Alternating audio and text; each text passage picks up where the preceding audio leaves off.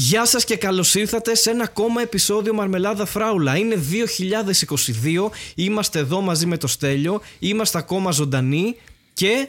Και σας έχουμε. καλωσορίζουμε. Α, συγγνώμη. Ναι. Ναι, καλώ Όχι, όρισε με. ναι, όχι, πήγαινα ναι, πή- πιο πήγαινα να απλά. συνεχίσω τη φόρα που πήρες. Ναι.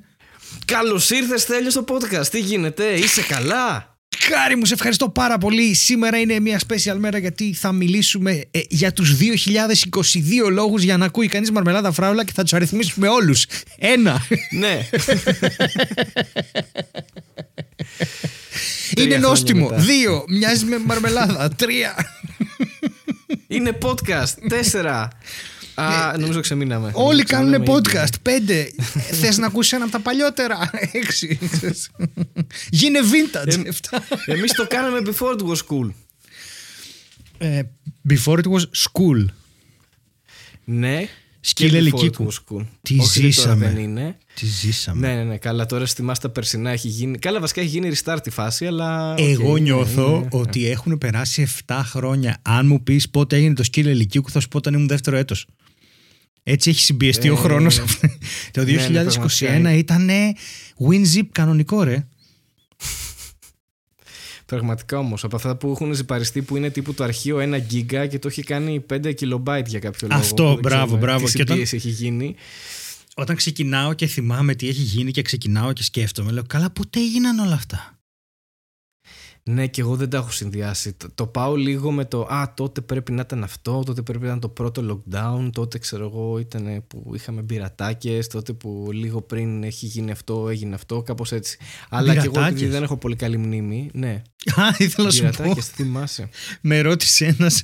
Ε, κάνω κάθε Κυριακή, ρε παιδί μου, κάθε δεύτερη Κυριακή όταν δεν έχει μαρμελάδα, κάνω ένα επεισόδιο στο YouTube που Βίντεο λέγεται, επεισόδιο στο Ναι. YouTube στο κανάλι σου. που λέγεται Κυριακό Καλίσματα και έχει frequently asked questions. Και δεν έχω κάνει τώρα που ήταν Χριστούγεννα και Πρωτοχρονιά γιατί πήρα διακοπές. Και τώρα ετοιμάζω, ρε παιδί μου, ένα και ρωτάω, ρωτήστε με τι θέλετε να απαντήσω και μου γράφει ένας, ξέρω εγώ, πώς αποφάσισες να ασχοληθείς με την κομμωδία και γιατί δεν έχεις παίξει τις πειρατάκες.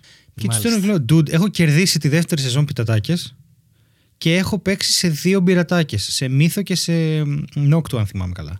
Ναι, Και μου νομίζω λέει, κι εγώ. Έχεις δίκιο, δεν το είχα δει. Και ήμουνα. Τότε γιατί. με- Δεν Δεκα- ξέρω, είναι, πώς- είναι φοβερό αυτό.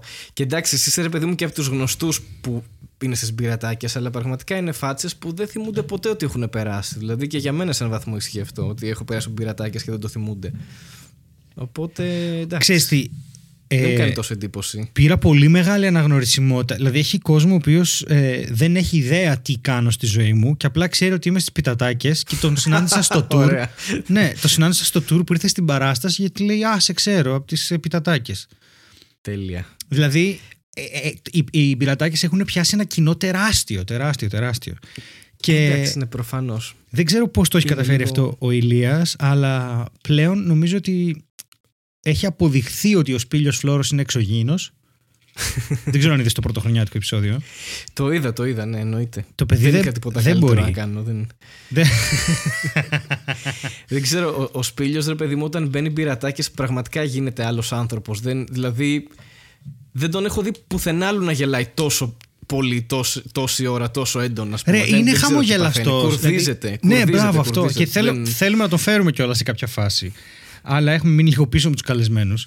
Ε, και, και φοβάμαι ότι θα τον πιάσει αυτό και θα έχουμε 20 λεπτά τον σπηλιό να γελάει. Και θα είμαστε Κοίτα, ρε, όχι, Σπύλιο, νο- νομίζω ότι το πιάνει μόνος στις πειρατάκες αυτό. Δεν τον έχω δει ποτέ να το, να το πιάνει αυτό το πράγμα. Δηλαδή, Είναι η πίεση, λες, ούτε ε. στο δικό του το podcast το πιάνει τόσο έντονα αυτό το πράγμα να γελάει, ούτε, ούτε γενικά στη ζωή του θυμάμαι ποτέ να γελάει τόσο πολύ. Κάτι, κάτι, κάτι, είναι μια, κάτι μαγικό που συμβαίνει εκείνη την ώρα στις πειρατάκες και, και μέσα στο σπήλιο, μέσα του, ας πούμε. Δεν ξέρω τι. Τι Είναι ακριβώς, αλλά, ναι, εξωγήινος. είναι εξωγήινος, ναι, ακριβώς αυτό. Εδώ ήρθαμε για να κατηγορήσουμε τους εξωγήινους που μας κρύβεται και τον αρχηγό τους που είναι ο Σπήλιο Φλόρο και κάνει. Και, και διοικεί τον κόσμο μέσα των πειρατακών, ας πούμε αυτό. Ε, Ωραία θα ήθελα πράγματα. επίσης, αφού είναι νέα χρονιά και διορθώνουμε τα λάθη της προηγούμενης, να ζητήσουμε συγγνώμη.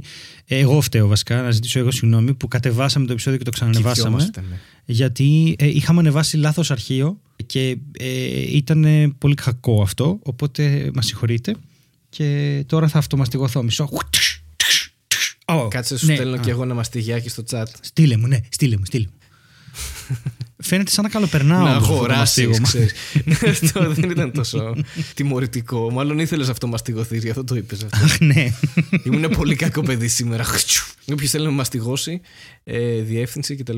Θα έλεγε κανείς ότι το κάνω επίτηδες. Εντάξει, κοίτα, μας μαστιγώνει αρκετά η ζωή, οπότε ας μην αυτομαστιγωνόμαστε κι εμείς παραπάνω. Ε, αλλά εντάξει, οκ, κοίτα, άλλαξε χρονιά, δεν σημαίνει τίποτα αυτό. Έφυγε το ένα, μπήκε το δύο, εντάξει. Και πιο πριν έχει άλλα τρία ψηφία, τα οποία δεν θυμάμαι αυτή τη στιγμή. Ε, εντάξει, είναι σαν να μην έχει αλλάξει τίποτα. Είναι σαν να είμαστε το Γενάρη του 21 κάπως, δηλαδή είναι, σε- είναι αυτό το ζυπαρισμένο που λες, είναι και σαν να μην πέρασε καθόλου η χρονιά και σαν να πέρασαν 10 χρόνια ταυτόχρονα λόγω συμπίεσης. Και αν εγώ νιώθω και έξτρα Ε, πράγματα, εσύ ποιος είσαι να μου πεις ότι είναι σαν συμπιεσμένο; Δηλαδή, αν εγώ νιώθω, ας πούμε, φέτος λίγο παραπάνω κοτόπουλο από την πέρυσι. Ναι, πόσο της εκατό θα έλεγες ότι είναι Ε, αυτό αν παραπάνω. δω την κοιλιά μου αυτή τη στιγμή, νιώθω τουλάχιστον 70% παραπάνω κοτόπουλο από την πέρυσι τέτοια εποχή, γιατί ήμουν και 5 κιλά ελαφρύτερος. Γιατί κάνεις fat shaming στα κοτόπουλα, πιστεύεις ότι τα κοτόπουλα είναι ε, παχιά. Όχι, δεν κάνω Α, φατσέμι πιστεύεις στα ότι εσύ είσαι κοτόπουλα. παχιά; Νιώθω κοτόπουλο γιατί κάθε φορά πάω να σηκωθώ από την καρέκλα κάνω. Και εγώ νιώθω κοτόπουλο, γιατί πάλι έχω κλειστεί μες στο σπίτι, οπότε νιώθω εντελώς χαζός. Νιώθω πάλι το IQ μου να έχει πέσει μείον 50. Οπότε. Εσύ για τους παίρνεις ίδιους IQ τι λόγους- από, την, από του εξωτερικού χώρου της Αθήνας, από τη ρήπανση, τι εννοείς; Έχω, όχι. Απλά όταν μένω στο σπίτι νιώθω ότι χάνω IQ γιατί ξέρεις, είναι όλο η μέρα της μαρμότας, ρε παιδί μου. Συνεχίζει- ναι, είναι μια ναι. επανάληψη όλο Ναι, αυτό. ναι. Δεν, δεν μπορώ να, να, ξεφ- να σπάσω καν τη ρουτίνα της καθημερινότητας μέσα στο ίδιο μου το σπίτι.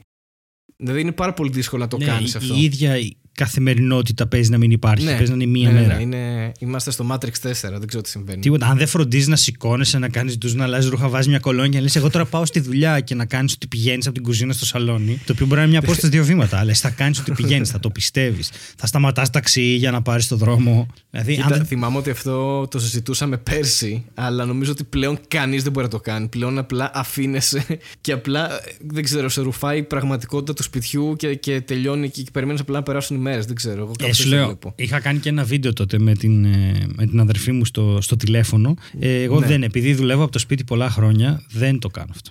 Ναι, αλλάζω είναι, είναι ρούχα. διαφορετικό για σένα. Ναι, γιατί δεν. ε, Θα τρελαθείς. Δεν είναι. Δηλαδή πρέπει να. Πρόσεξε τώρα, Ναι, πρέπει να εντάξει, πουλήσεις και λίγη εγώ αλλάζω τρελίτσα. Ρούχα, δεν είμαι με τα ίδια ρούχα όλο, όλο τον καιρό, ας πούμε. Εντάξει, θα ήταν περίεργο αυτό. Ρε παιδί μου, βάζεις τα ρούχα της δουλειάς. Έτσι, Λες. Αυτό ήταν ε, τη στολή του αστροναύτη, ας πούμε. Ναι, τα ρούχα ό,τι της φοράτε δουλειάς. εκεί εσείς, ό,τι είστε. Αυτή η Ε, ειδικότητα που έχετε. Όχι, αλλά αλλάζω πιτζάμες και μπλούζες και τέτοια. Εντάξει. Ε, καλά, δεν είπα ότι έχεις την ίδια πιτζάμα, έχει κολλήσει πέτσα πάνω σου.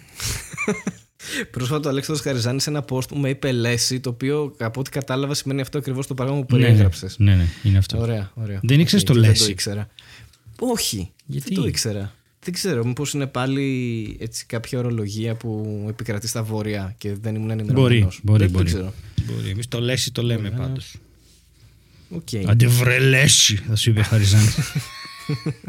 Και στο γραπτό λόγο έτσι, έτσι πάντως ακούστηκε. Λέσι. ναι. Ναι, ναι, εγώ δεν, δεν μπορώ να διαβάζω κάτι που γράφει ο Χαριζάνης με κανονική φωνή. Είναι η φωνή του. Όλα, ναι, ναι, όλα είναι με φωνή Χαριζάνη. Ειδικά αυτά που γράφει, αλλά και γενικότερα. Είναι μια, είναι μια φωνή που σε ακολουθεί από πίσω. Είναι η φωνή μιας συνείδησης που δεν ήξερες ότι έχεις. Σίγουρα είναι αυτό. Σίγουρα είναι αυτό, ναι. Συμφωνώ 100%. Δηλαδή είναι φορές που κάνω πράγματα μέσα στο σπίτι, κάνω βλακίες και ακούω τη φωνή του Αλέξανδρου μου λέει Άιντε, τι Πραγματικά. κάνεις βραγίδι. Πω, πω, εντάξει. Δεν είναι, το παιδί είναι, είναι παρανοϊκό. Δεν, μπο- δεν μπορεί που λέει και ο Φουντούλης. Το παιδί δεν μπορεί καθόλου. Το παιδί δεν μπορεί. Και α, ήθελα να σου πω πριν, η καλύτερη ατάκα που ακούστηκε στις πειρατάκε ήταν του Ηλία που κάνει κάτι Ναι. πάλι ο Σπήλιος και λέει Το παιδί δεν μπορεί. Για λίγο νόμιζα ότι μπορούσε, αλλά τελικά δεν μπορεί. το οποίο είναι, είναι τόσο. Έχει μια αλήθεια μέσα του. Έχει ένα. Ναι. Για λίγο πίστεψα ότι μπορεί. ναι. ναι, Και τελικά ναι, ναι, η ναι, ισχύει και πραγματικότητα- Είναι, είναι φοβερό. Δεν θυμάμαι αν το είπες στο τελευταίο αστείο που ήταν σε φάση ότι κοίτα, προσπάθησε, το έχουν κάνει 100 φορές αυτό ο πειρατάκι, προσπάθησε να μην γελάσεις Ναι, στο ναι, τελευταίο ναι. αστείο. Αν δεν γελάσει, κερδίζεται. και δεν τα κατάφερε ούτε νομίζω για δύο δευτερόλεπτα. Δεν τα κατάφερε. Οπότε Μάλιστα. όλοι το νομίσαμε λίγο αυτό. Ήταν 100% είχε δίκιο ο Ηλίας, αλλά τι να κάνουμε. Έτσι είναι ο σπήλιο φλόρο στι πειρατάκε. Πρέπει να το αποδεχτούμε. Πέρα από εξωγήινος, έτσι είναι αυτό. Όση ώρα μιλάμε, σκάει μήνυμα στο Messenger από το chat που έχουμε με τους ε, φίλους από τη Θεσσαλονίκη και διαβάζω. Οι Ηνωμένες Πολιτείες Αμερικής ανέφεραν ρεκόρ για μολύνσεις COVID σε μία μέρα με πάνω από Ναι. ένα εκατομμύριο κρούσματα. Εντάξει. Ε, ε, ε, αναλογικά τώρα εκεί πάει. Δηλαδή. Μαλάκα. Και μετά σχολιάζει ο, ο, ο, ο Κώστας, ο παλιός συγκάτοικος, λέει πρέπει να ανεβάσουμε ρυθμούς, μας γάμισαν. Αρχίζει να Startup πιστεύεις και podcast. εσύ Καλά. ότι κάποιο είδους αγώνας. Ε, εννοείται και, δεν, και είμαστε πάρα πολύ καλοί σε αυτόν τον αγώνα και εννο- πιστεύω πάρα πολύ σε εμάς ότι μπορούμε να φτάσουμε το ένα εκατομμύριο κρούσματα. Α, Αν δεν μπράβο. πώ πάει η φάση πλέον. δηλαδή, και ένα εκατομμύριο στην Ελλάδα την ημέρα θα, θα- το τερματίσαμε. Δεν έχει άλλο. Δηλαδή, αυτό. Ξέρεις τι, σε 10 μέρες τελείωνε η ιστορία.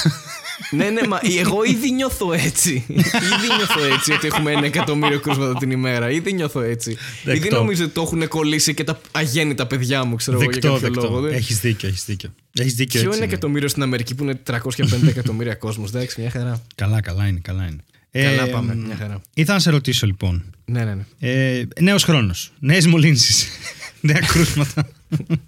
ε, έχω νέα. Είσαι εκεί; Και, ναι, εδώ είμαι. Προσπαθώ να ακούσω τα νέα. Ναι, Α, αυτό. συγγνώμη, οκ. Δεν ήξερα ότι Δε- προσπαθείς δεν τόσο ήθελα να ενεργά. ενθουσιαστώ πριν μου πεις τα νέα. Έχω νέα, ναι! και να μου πεις μετά, ξέρω εγώ, ο Χίτλερ αναστήθηκε. Ξέρεις, Ναι. Θα ήταν περίεργο. Οπότε, Όμως, ναι. όμως, όμως, είναι νέο. Ναι. Δεν σε κοροϊδέψα. Όχι, Ωραία. όχι. Δεν είπα Απλά ότι δεν έχω- ήθελα να ενθουσιαστώ, είπα αυτό. Δεν ήθελα να ενθουσιαστώ πριν ακούσω το νέο.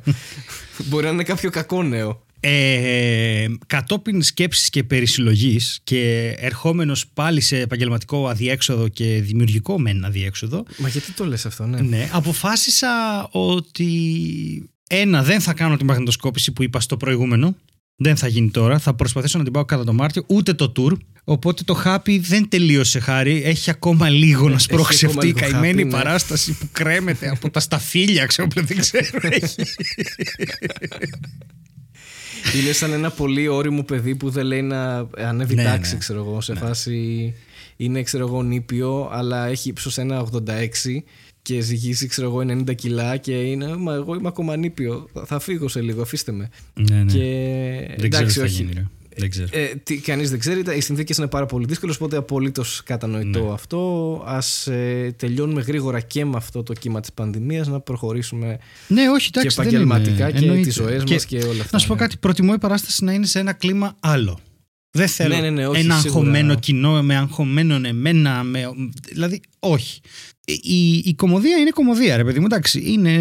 δεν, δεν μπορούμε τώρα πάνω να το κάνουμε αυτό το πράγμα. Λες και είμαστε σε μια εμπόλεμη κατάσταση. Οκ, ας σιγά σιγά. Εντάξει, σιγά, είναι, σιγά. πολύ, είναι πολύ ζόρικη και, Ναι. και εγώ πάντα ας πούμε χαίρομαι που μέσω αυτού του podcast τώρα το μιλάω πολύ σοβαρά και το, το βαραίνω λίγο αλλά ε, όχι λίγο, όχι πολύ αλλά θέλω να πω ότι που μας λέει ο κόσμος ρε παιδί μου ότι, ότι μας ακούνε και μας δίνετε κουράγιο και έχω κάτι να ακούω και γελάω και τα λοιπά και ξέρεις δεν είναι εύκολο ε, μέσα αυτό, σε αυτή τη μαυρίλα να, να αντλήσεις έτσι μια δύναμη να, να έχεις μια συγκεκριμένη διάθεση για να το κάνεις αυτό αλλά πάντα και το λέω ειλικρινά αυτό πάντα μέσα σε αυτό το podcast ε, τη βρίσκω ρε παιδί μου και γουστάρω Ναι, που το ναι. κάνω και γουστάρω που μας Ναι. στέλνει ο κόσμος και μας λέει ότι Ξέρετε τι, είναι πολύ χάλια τα πράγματα, αλλά τουλάχιστον έχουμε εσάς. Και είναι φοβερά ενθαρρυντικό και είναι ένα πράγμα που με κάνει να συνεχίζουμε. Και το 2020 με κάνει, μας κάνει να συνεχίζουμε το 2022 αυτό το podcast και να επιμένουμε για τέταρτη χρονιά και να προσπαθούμε να το κάνουμε τέλος πάντων όπως μπορούμε με τις συνθήκες που υπάρχουν. Οπότε,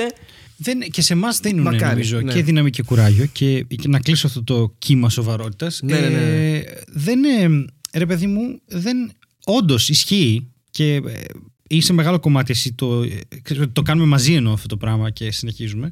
Όσο και αν μας έχουν χαλάσει τα σχέδια, όσο και αν θέλαμε να κάνουμε διάφορα πράγματα, ξέρεις, να ηχογραφούμε αλλιώς, όλα αυτά και τα ωραία. ναι, ναι, ναι. Έστω θα όσο βγούμε και και θα αν- πούμε κάτι. Αυτό. Ναι, Δηλαδή, θα πούμε κάτι. Και, και αυτό έχει σημασία γιατί δεν μπορούμε να είμαστε όσο τρελοί όσο ξεκινήσαμε. Γιατί δεν μπορούμε να είμαστε έξω, δεν μπορούμε να, είμαστε, δεν μπορούμε να ξαναπάμε στα μπουζούκια να ζήσουμε την Άντζελα, ξέρεις όλα αυτά. ε, οπότε έχει και, έχει και τη χαρά του ρε παιδί μου αυτό το πράγμα, κάπως σαν. Ε, δεν είναι τα ίδια επεισόδια. Και Ναι. θα δούμε. Θα δούμε. Οπότε εντάξει, αυτό. Παίρνει μια μικρή παράταση το χάπι. Θα μετατεθεί λίγο αργότερα και οι παραστάσεις εν γέννη νομίζω σε αυτή, τη, στι- σε αυτή τη δεδομένη χρονική στιγμή είναι λίγο δύσκολο να γίνουν. Αλλά εντάξει. Ας, ας ελπίσουμε να τελειώνει γρήγορα και αυτό. Το κύμα εννοώ, όχι η κατάσταση. Η Θα κατάσταση τελειώνει, δούμε θα γενικότερα τελειώνει. πώς θα τραβήξει, αλλά Ε, πάνω, Άντε σε να αυτό, πάνω σε αυτό και πάνω σε διάφορα άλλα, θα το στηρίξω αυτό, γι' αυτό το ξεκίνησα αυτό. Θέλω να σου πω ότι ε, έκανα Patreon για το κανάλι Ναι. μου στο YouTube. Patreon. Ε, το αμφιταλαντεύτηκα πάρα πολύ και ρώτησα και στο σερβερ κανένα δύο γνώμες και είχα αυτή τη συζήτηση και με τα παιδιά από το Comedy Lab. Ε, γιατί θεωρώ ότι υπάρχουν πράγματα που μπορείς να κάνεις αν θες να στηρίξεις το κανάλι μου, όπως το να πάρεις ένα ειστήριο για την παράσταση ή να αγοράσεις τα φιλία ή οτιδήποτε. Και κάπου εκεί μέσα σε αυτό κατοικούσε ένα αντεπιχείρημα ότι λέγανε Στέλιο, αυτές είναι οι καλλιτεχνικές σου δημιουργίες. Δεν έχουν να κάνουν με το. Δηλαδή, κάποιος θέλει να δει την παράσταση, θα έρθει να δει την παράσταση. Δεν το κάνει για να στηρίξει τα βίντεο στο YouTube. Okay. Και πάντα σκεφτόμουν ότι έχουμε και το Patreon της Μαρμελάδας, οπότε καλό θα ήταν να μην. Και μετά είπα ναι, στη Μαρμελάδα 2.000 άτομα στο κανάλι πάνε 33, ξέρω εγώ, ούτε ξέρω τι γίνεται. Και σκέφτομαι ότι εντάξει, ας το δοκιμάσω, γιατί είναι ο μόνος τρόπος να συνεχίσω να βγάζω βίντεο στο YouTube και να έχει κάποιο νόημα για μένα, γιατί πάντα θα το βάζω σε δεύτερη μοίρα. Είναι τόσο χάλια το κομμάτι αυτή τη στιγμή για τους creators, για, για όλα αυτά. Δηλαδή, σκέψου ένα οποιοδήποτε βίντεο που ανεβάζω παίρνει το πρώτο 24ωρο γύρω στα 5 με 6.000 views. Αν αυτό το βίντεο αφορά την επικαιρότητα ή κάτι άλλο, μπορεί να φτάσει 20.000 μέσα σε μια μέρα και μπορεί και 30, μπορεί και παραπάνω. Ναι. Χθες έβγαλα ένα άλμπουμ που θα σου πω και γιατί το έκανα, το οποίο το είχα γράψει μέσα στην καραντίνα. Στο Facebook το link δεν πήγε πουθενά, το κάναν like ξέρω εγώ 25 άτομα.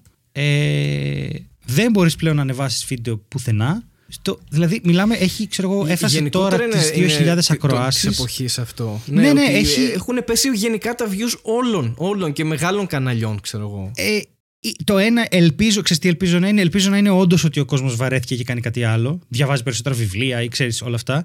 Και ελπίζω να μην είναι για άλλη μια φορά ότι παλεύουμε έναν, ε, έναν μαγικό αλγόριθμο, γιατί δεν θα το λύσουμε. Και γι' αυτό και περισσότερο κόσμο. Δεν έχω απάντηση σε αυτό. Ναι, ναι, ναι απλά γυρνάω κι εγώ σε ένα μοντέλο τέτοιου είδους. Ε, θα παρέχω, ας πούμε, ένα βίντεο το μήνα ή κάτι τέτοιο. Σοβαρό βίντεο εννοώ, όχι πέρα από τα γύρω-γύρω.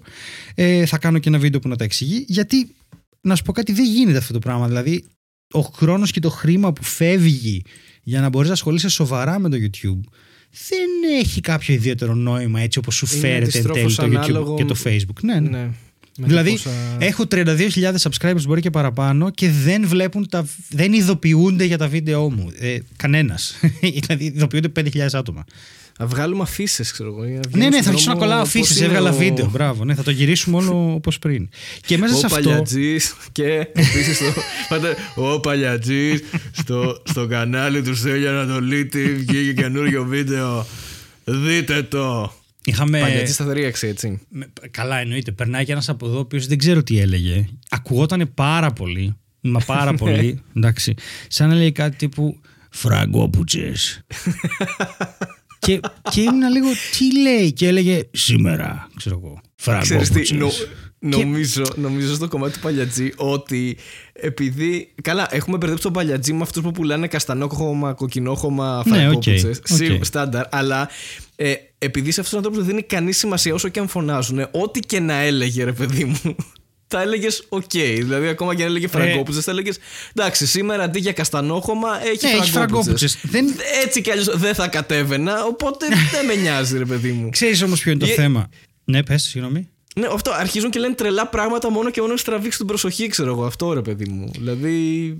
Ρε σου εσύ... παίρνω το πλυντήριο, σου παίρνω το θερμοσύφωνα. Δεν ξέρω τι θα τα κάνω αυτά, αλλά. Εγώ ναι. αναρωτιέμαι αυτή η τεχνολογία με την οποία μιλάνε, γιατί δεν έχει αλλάξει όλα αυτά τα χρόνια. Είναι πάντα.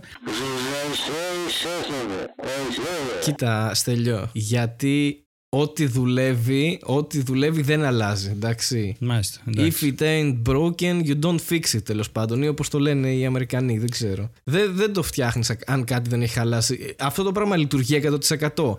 Τους γράφουν όλοι εντελώς. Οπότε σου λέει εντάξει, γιατί να τα αλλάξω. Ε, ήθελα να ξέρω, έχει κατέβει ποτέ κάτω κάποιος με ένα θερμοσύφωνα το οποίο ρε στο επάρτον μου έχει χαλάσει. Καλά που πέρασες. Κανείς δεν το κάνει αυτό. Ποιος το κάνει αυτό, αλήθεια. Η λογική είναι πιο παλιά.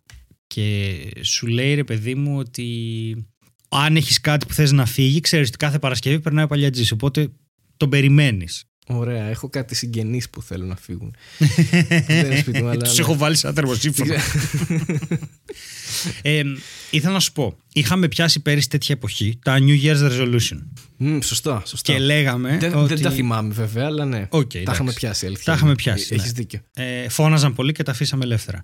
Ε, νια, νια, νια, ε, είχαμε πει ότι σου είχα προτείνει εγώ ότι επειδή το έχω ακούσει στο podcast του CGP Grey και του Brady Haran το Hello Internet ότι εγώ δεν κάνω resolutions εδώ και κάποια χρόνια, κάνω themes. Ναι, σωστά, σωστά. Και ότι Και τα, αυτό το θεωρώ, θυμάμαι. ναι, τα θεωρώ αρκετά πιο πετυχημένα ας πούμε. Ε, και είναι όντως. Και είχα βάλει πέρυσι το Year of Diversity. Και μπορώ να πω, αν κάνω την κριτική μου, ότι το πέτυχα σε ποσοστό 80% περίπου. 80 με 85. Είμαι αρκετά ευχαριστημένος. Οκ. Και τώρα το φετινό. Είμαι μου- πολύ ικανοποιημένος που λέει και Φοντούλη. Πολύ, πολύ ικανοποιημένος. ε, και τώρα Ο αυτό. παλιατζής, ναι. Ο παλιατζής. Αυτό ε, για φέτος έχω ένα θέμα γιατί είχα κάποια πράγματα στο μυαλό μου και τώρα έτσι όπως έχουν γίνει πάλι τα δεδομένα πάλι έχω μπερδευτεί και δεν ξέρω τι να κάνω και ήθελα να το συζητήσουμε και να μου προτείνεις αφού μου πεις και εσύ πώς πήγε η χρονιά σου και θα τρολάρεις πάλι νομίζω Ωραία. Θα Και- σου πω, όχι δεν θα τρολάρω. και θα- έχω θα βρει, πω το- έχω βρει, έχω βρει και κάποια New Year's resolutions που είναι εντελώς κουλά και θέλω να τα σχολιάσουμε. Βεβαίως και θα το κάνουμε και αυτό. Εγώ για να σου απαντήσω και κάνοντας έτσι ένα συνδυασμό του προηγούμενου ε, θέματος που συζητούσαμε για τον Παλιατζή και αυτό που θα πω τώρα, είναι ότι νομίζω ότι είχα βάλει αρκετά themes που είχαμε κάνει αυτό το επεισόδιο. Και αν υπήρχε Παλιατζής για themes, θα, θα του κατέβαζα πάρα πολλά. ε, γιατί ρώτησα πριν ποιος θα το έκανε αυτό. Αν υπήρχε και έλεγε Τι είπες, θα τρέχεις όλο το χρόνο. Έλα, ναι, πέτα το. είχες πάρ' πει το μαζί. Year of Health. Ε, ναι, ναι, ναι, Year of Health. Έτρεξα μία φορά, εντάξει, OK. Wow. Αλλά περπατάω αρκετά. Αυτό συνεχίζω να το κάνω. Περπατάω αρκετά. Δεν έχω τρέξει γιατί, ξέρεις, νομίζω ότι θα τρέξω και μετά, άμα τρέξω δίπλα σε κάποιον, ε, θα μπει ο COVID μέσα μου και θα κολλήσω καλύτερα. Οπότε δεν μπορώ να πηγαίνω με ταχύτητα. Έχω άλλες παρανοϊκές σκέψεις σε αυτό το κομμάτι. Οκ. Ε, Όμως, ένα theme που είχα βάλει σίγουρα είναι να διαβάζω περισσότερα βιβλία και αυτό το έκανα. Δεν είπα ότι. τύπου διάβασα. Οκ, 5-6 βιβλία, ρε παιδί μου. Α. όχι 100. Αλλά Οκ. διάβασα, ναι, και είπα, ξέρω εγώ, θα πιάσω κάποια κλασικά. Διάβασα Καμί. Έχω τώρα μ, το μεγάλο αδερφό που είναι να πιάσω Έχω, έχω, έχω πιάσει κάποια κλασικά βιβλία που είδα, ρε παιδί μου, ότι αξίζουν και τα έχω ανοίξει. Η αλήθεια είναι. Οπότε σε αυτό το κομμάτι, εντάξει, πήγε καλά. Οκ. Στην άθληση δεν πήγε τόσο καλά, η αλήθεια είναι. Περιμένω να απελευθερωθούμε από τον COVID για να αρχίσω να τρέχω πάλι. Οκ. Γιατί το έχω αφήσει από το 19, το έχω παρατήσει. Μμμ. Αλλά. Ναι, δεν ξέρω. Εγώ ξεκίνησα Ίσως και να τα βάλω- παράτησα. Εσύ ξεκίνησες και το παράτησες. Μμ. Ναι. Και τώρα ξαναξεκίνησα. το θυμάμαι- Ωραία. Εντάξει. Μήπως να μην το βάλουμε ημερολογιακά αυτό και να το βάλουμε, ας πούμε. με Ρε, κάποιο έχω, άλλο τρόπο έχω σαν κάνει στόχο. ετήσια συνδρομή τον Αύγουστο στο γυμναστήριο. Δεν έχω πάει ακόμη γιατί φοβάμαι. Μα ξέρεις τι, τη στιγμή που υπογράφ, που πληρώνεις για να κάνεις συνδρομή, για, να, για συνδρομή σε γυμναστήριο, εντάξει, τη στιγμή που το κάνεις αυτό, ξέρεις ότι δεν θα πας ποτέ. Ρε, όχι, Γιατί εγώ έχεις τη σιγουριά, πηγαίνω. εντάξει, έχω πληρώσει. Επίσης, ποιος πηγαίνει σε γυμναστήριο πλέον; Δεν ξέρω, δηλαδή... Πηγαίνει μωρέ ο κόσμος, εντάξει. Αλλά χρειάζομαι βάρη εγώ για τη μέση μου. Εσύ. Πρέπει να κάνω βάρη. Δεν μπορώ να πάω πλέον έξω να τρέχω. Δεν μπορώ να το κάνω αυτό. Τρέχω δηλαδή, Ναι. αλλά δεν μπορώ να κάνω αυτά που έκανα τα calisthenics και αυτά. Πρέπει να χάσω κιλά. Είναι μια ιστορία δύσκολη τώρα. Αλλά. Εντάξει, ναι, είναι- είναι Μην μπούμε ζόρι τώρα σε αυτό. αυτό, Εκνευρίζομαι γάμο τα κιλά. Όχι, όχι. Αλλά. Εσύ έπιασε τα themes, δεν σου φταίει κανείς. όχι, εγώ ήθελα να σου πω τα, τα καινούρια που έχω. Είχα, είχα βάλει. Εντάξει, ναι. Και να σου πω και τις μαλακίες που έχω βρει. Είχα, μπορείτε εννοείται να μας γράψετε τα δικά σας themes και πώς πέτυχαν ή τα καινούρια σας, ό,τι θέλετε. Ε, είχα, είχα, σκεφτόμουν να κάνω, ήμουνα μεταξύ το Year of Business και το Year of Productivity. Ωραία. Και Ναι. τώρα κάπως προσθέθηκε και το Year of Creativity. Και νομίζω επειδή δεν υπάρχει πλέον. Ε, το Year of Business μάλλον πεθαίνει μόνο του λόγω COVID. Δεν δεν θα μπορέσω να κάνω και πολλά πράγματα. Πεθαίνει η οικονομία γενικότερα. δεν Ναι. είναι Οπότε- Ότι φταίς εσύ, ας πούμε. δεν- Ναι, ναι, ναι. Οπότε σκέφτομαι, το creativity μου φαίνεται πολύ προβληματικό για λόγους τύπου είναι, ε, ε, για μένα θα σημαίνει κάτι πολύ διαφορετικό από ό,τι θα σήμαινε για έναν άνθρωπο ο οποίος δεν είναι δημιουργικός και θέλει να, να ανοίξει ένα καινούριο χόμπι ή να αρχίσει να χορεύει ή να. από τη στιγμή που το επάγγελμά μας είναι η δημιουργικότητα. Όταν πούμε εμείς Year of Ναι. Creativity ως επαγγελματίες, μάλλον κάτι άλλο σημαίνει. Και νομίζω ότι θα πάω προς το Year of Productivity και να αυξήσω την παραγωγικότητά μου γιατί θα πρέπει να γράψω καινούριο βιβλίο και καινούριο σόλο. Ναι. Οπότε και θα ξεκινήσω και ένα μεταπτυχιακό αν όλα πάνε καλά το Σεπτέμβρη. Οπότε Εντάξει, σκέφτομαι. Αυτό παράλληλα είναι και creativity όμως. Τι διαφορά έχει Μπράβο. το productivity; Και, και σκέφτομαι ότι εγώ για το creativity θα έκανα κάτι εντελώς διαφορετικό, ρε παιδί μου. Θα, θα πήγαινα σε μονοπάτια που δεν έχω ξαναπάει. Όχι να κάνω αυτά που κάνω ήδη. Και δεν νιώθω έτοιμος τώρα αυτή τη χρονιά. Δεν, δεν θα μπορούσα κιόλας. Αλλά νομίζω ότι με το productivity θα καταφέρω, η χρονιά της παραγωγικότητας, θα καταφέρω να το πάω εκεί που θέλω. Δηλαδή, αν γυμνάζομαι, παραγωγικό είναι. Αν προσέχω τη διατροφή μου για την υγεία μου, και αυτό παραγωγικό είναι. Δηλαδή, θα μπορέσω να. Για μένα, οτιδήποτε αν κάνω πλέον είναι παραγωγικό. το να πάω στο μπάνιο, να πάω στην κουζίνα να βάλω ένα ποτήρι νερό είναι παραγωγικό για Άνα, μένα πλέον. Δηλαδή, αυτό ναι. σκεφτόμουν και εγώ, ότι αυτή η χρονιά με έχει αφήσει σε, ένα, σε μια κατάσταση τόσο στάσιμη που νομίζω ότι με αυτό το theme, το οποίο μπορεί να το έχεις και εσύ φυσικά, αν σε βολεύει ενώ αν θες. Ε, Σιγά μη σου πάρω το theme. δεν θα μου το πάρεις, θα μοιραστούμε. Θα We share. το theme του productivity. Ναι, θα, ο καθένας θα έχει το δικό του. να γίνει παραγωγικός. Α, μπράβο, αυτό. Writing Ωραία, session. Θα φέρω ένα ποτήρι νερό. Φέρε ένα. Από το, σπί... από το σπίτι μου στο σπίτι σου. Ξεκίνα. Ναι, να, πάρω, ναι. να πάρω ένα ποτήρι νερό και να κατέβω κανονικά την πολυκατοικία, να πάρω το μετρό, ξέρω εγώ, στο σπίτι σου. Και να είναι η πρώτη φορά που θα τρέξεις. Και να το ρίξει όλο το νερό. Ε, Ας μην το ρισκάρουμε, εντάξει, ναι, οκ. Okay. Ας μην το ρισκάρουμε. Καλό είναι. Ε, οπότε μάλλον θα πάω σε αυτό και θα το κρατήσω γιατί σκέφτομαι ότι αν υπάρχει year of productivity θα είναι πιο εύκολο αν του χρόνου τα πράγματα είναι καλύτερα να πάω στο year of business. Γιατί θα έχω ήδη ναι. πράγματα πίσω μου που θα έχω παράξει και θα μπορέσω να ασχοληθώ με το business κομμάτι παραπάνω. Και αυτό ολοκληρώνει το δικό μου theme. Εσύ. Ωραία, τώρα με πιάνεις αδιάβαστο γιατί δεν είχα σκεφτεί από πριν ποιο θα είναι το δικό μου theme. Mm-hmm. δεν χρειάζεται. Παρόλα αυτά, ε, κοίτα, θέλω να βάλω σαν στόχο ρε παιδί μου να, να μην με επηρεάζει πλέον ε, ο έξω κόσμος τόσο πολύ γιατί δεν μπορώ να διαβάζω άλλες αρνητικές ειδήσεις.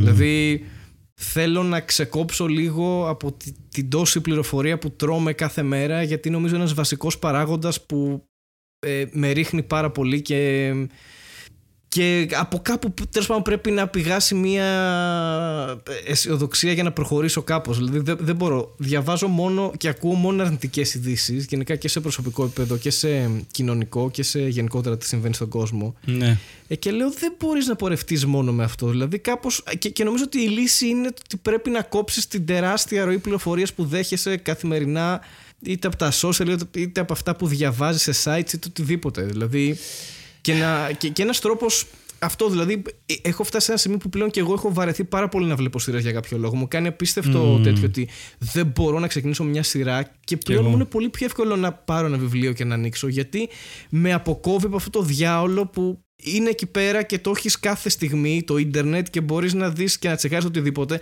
Θέλω να το κλείσω αυτό και να πάρω ένα βιβλίο που έχει μια παλιά πληροφορία, είναι μόνο εκεί και να σκεφτώ λίγο πώς ήταν η ζωή πριν τον COVID. Δηλαδή, πώς, τι κάνανε οι άνθρωποι, τι γράφανε, τι περνούσαν εκείνη την εποχή. Ποιο, τι είναι, ας πούμε, διαχρονικό σαν κατάσταση, σαν αξία, σαν, σαν οτιδήποτε, ας ναι. πούμε.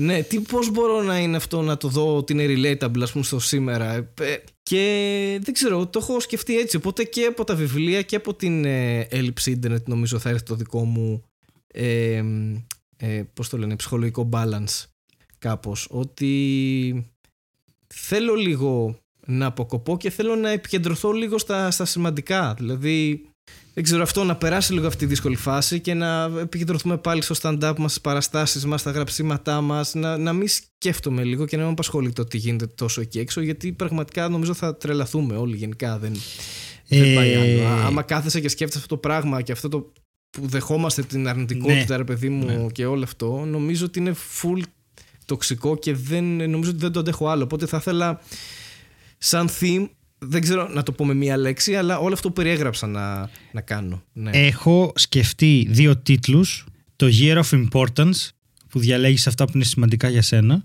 Okay. Και το Year of Self-Care, που είναι ολόκληρο κομμάτι ψυχοθεραπείας βέβαια. Το, η αυτοφροντίδα είναι αυτή. Να φροντίζεις τον εαυτό σου περισσότερο. Ε, δεν ξέρω αν σου λέει κάτι από αυτά. Κάτι. Εντάξει, ε, OK. okay.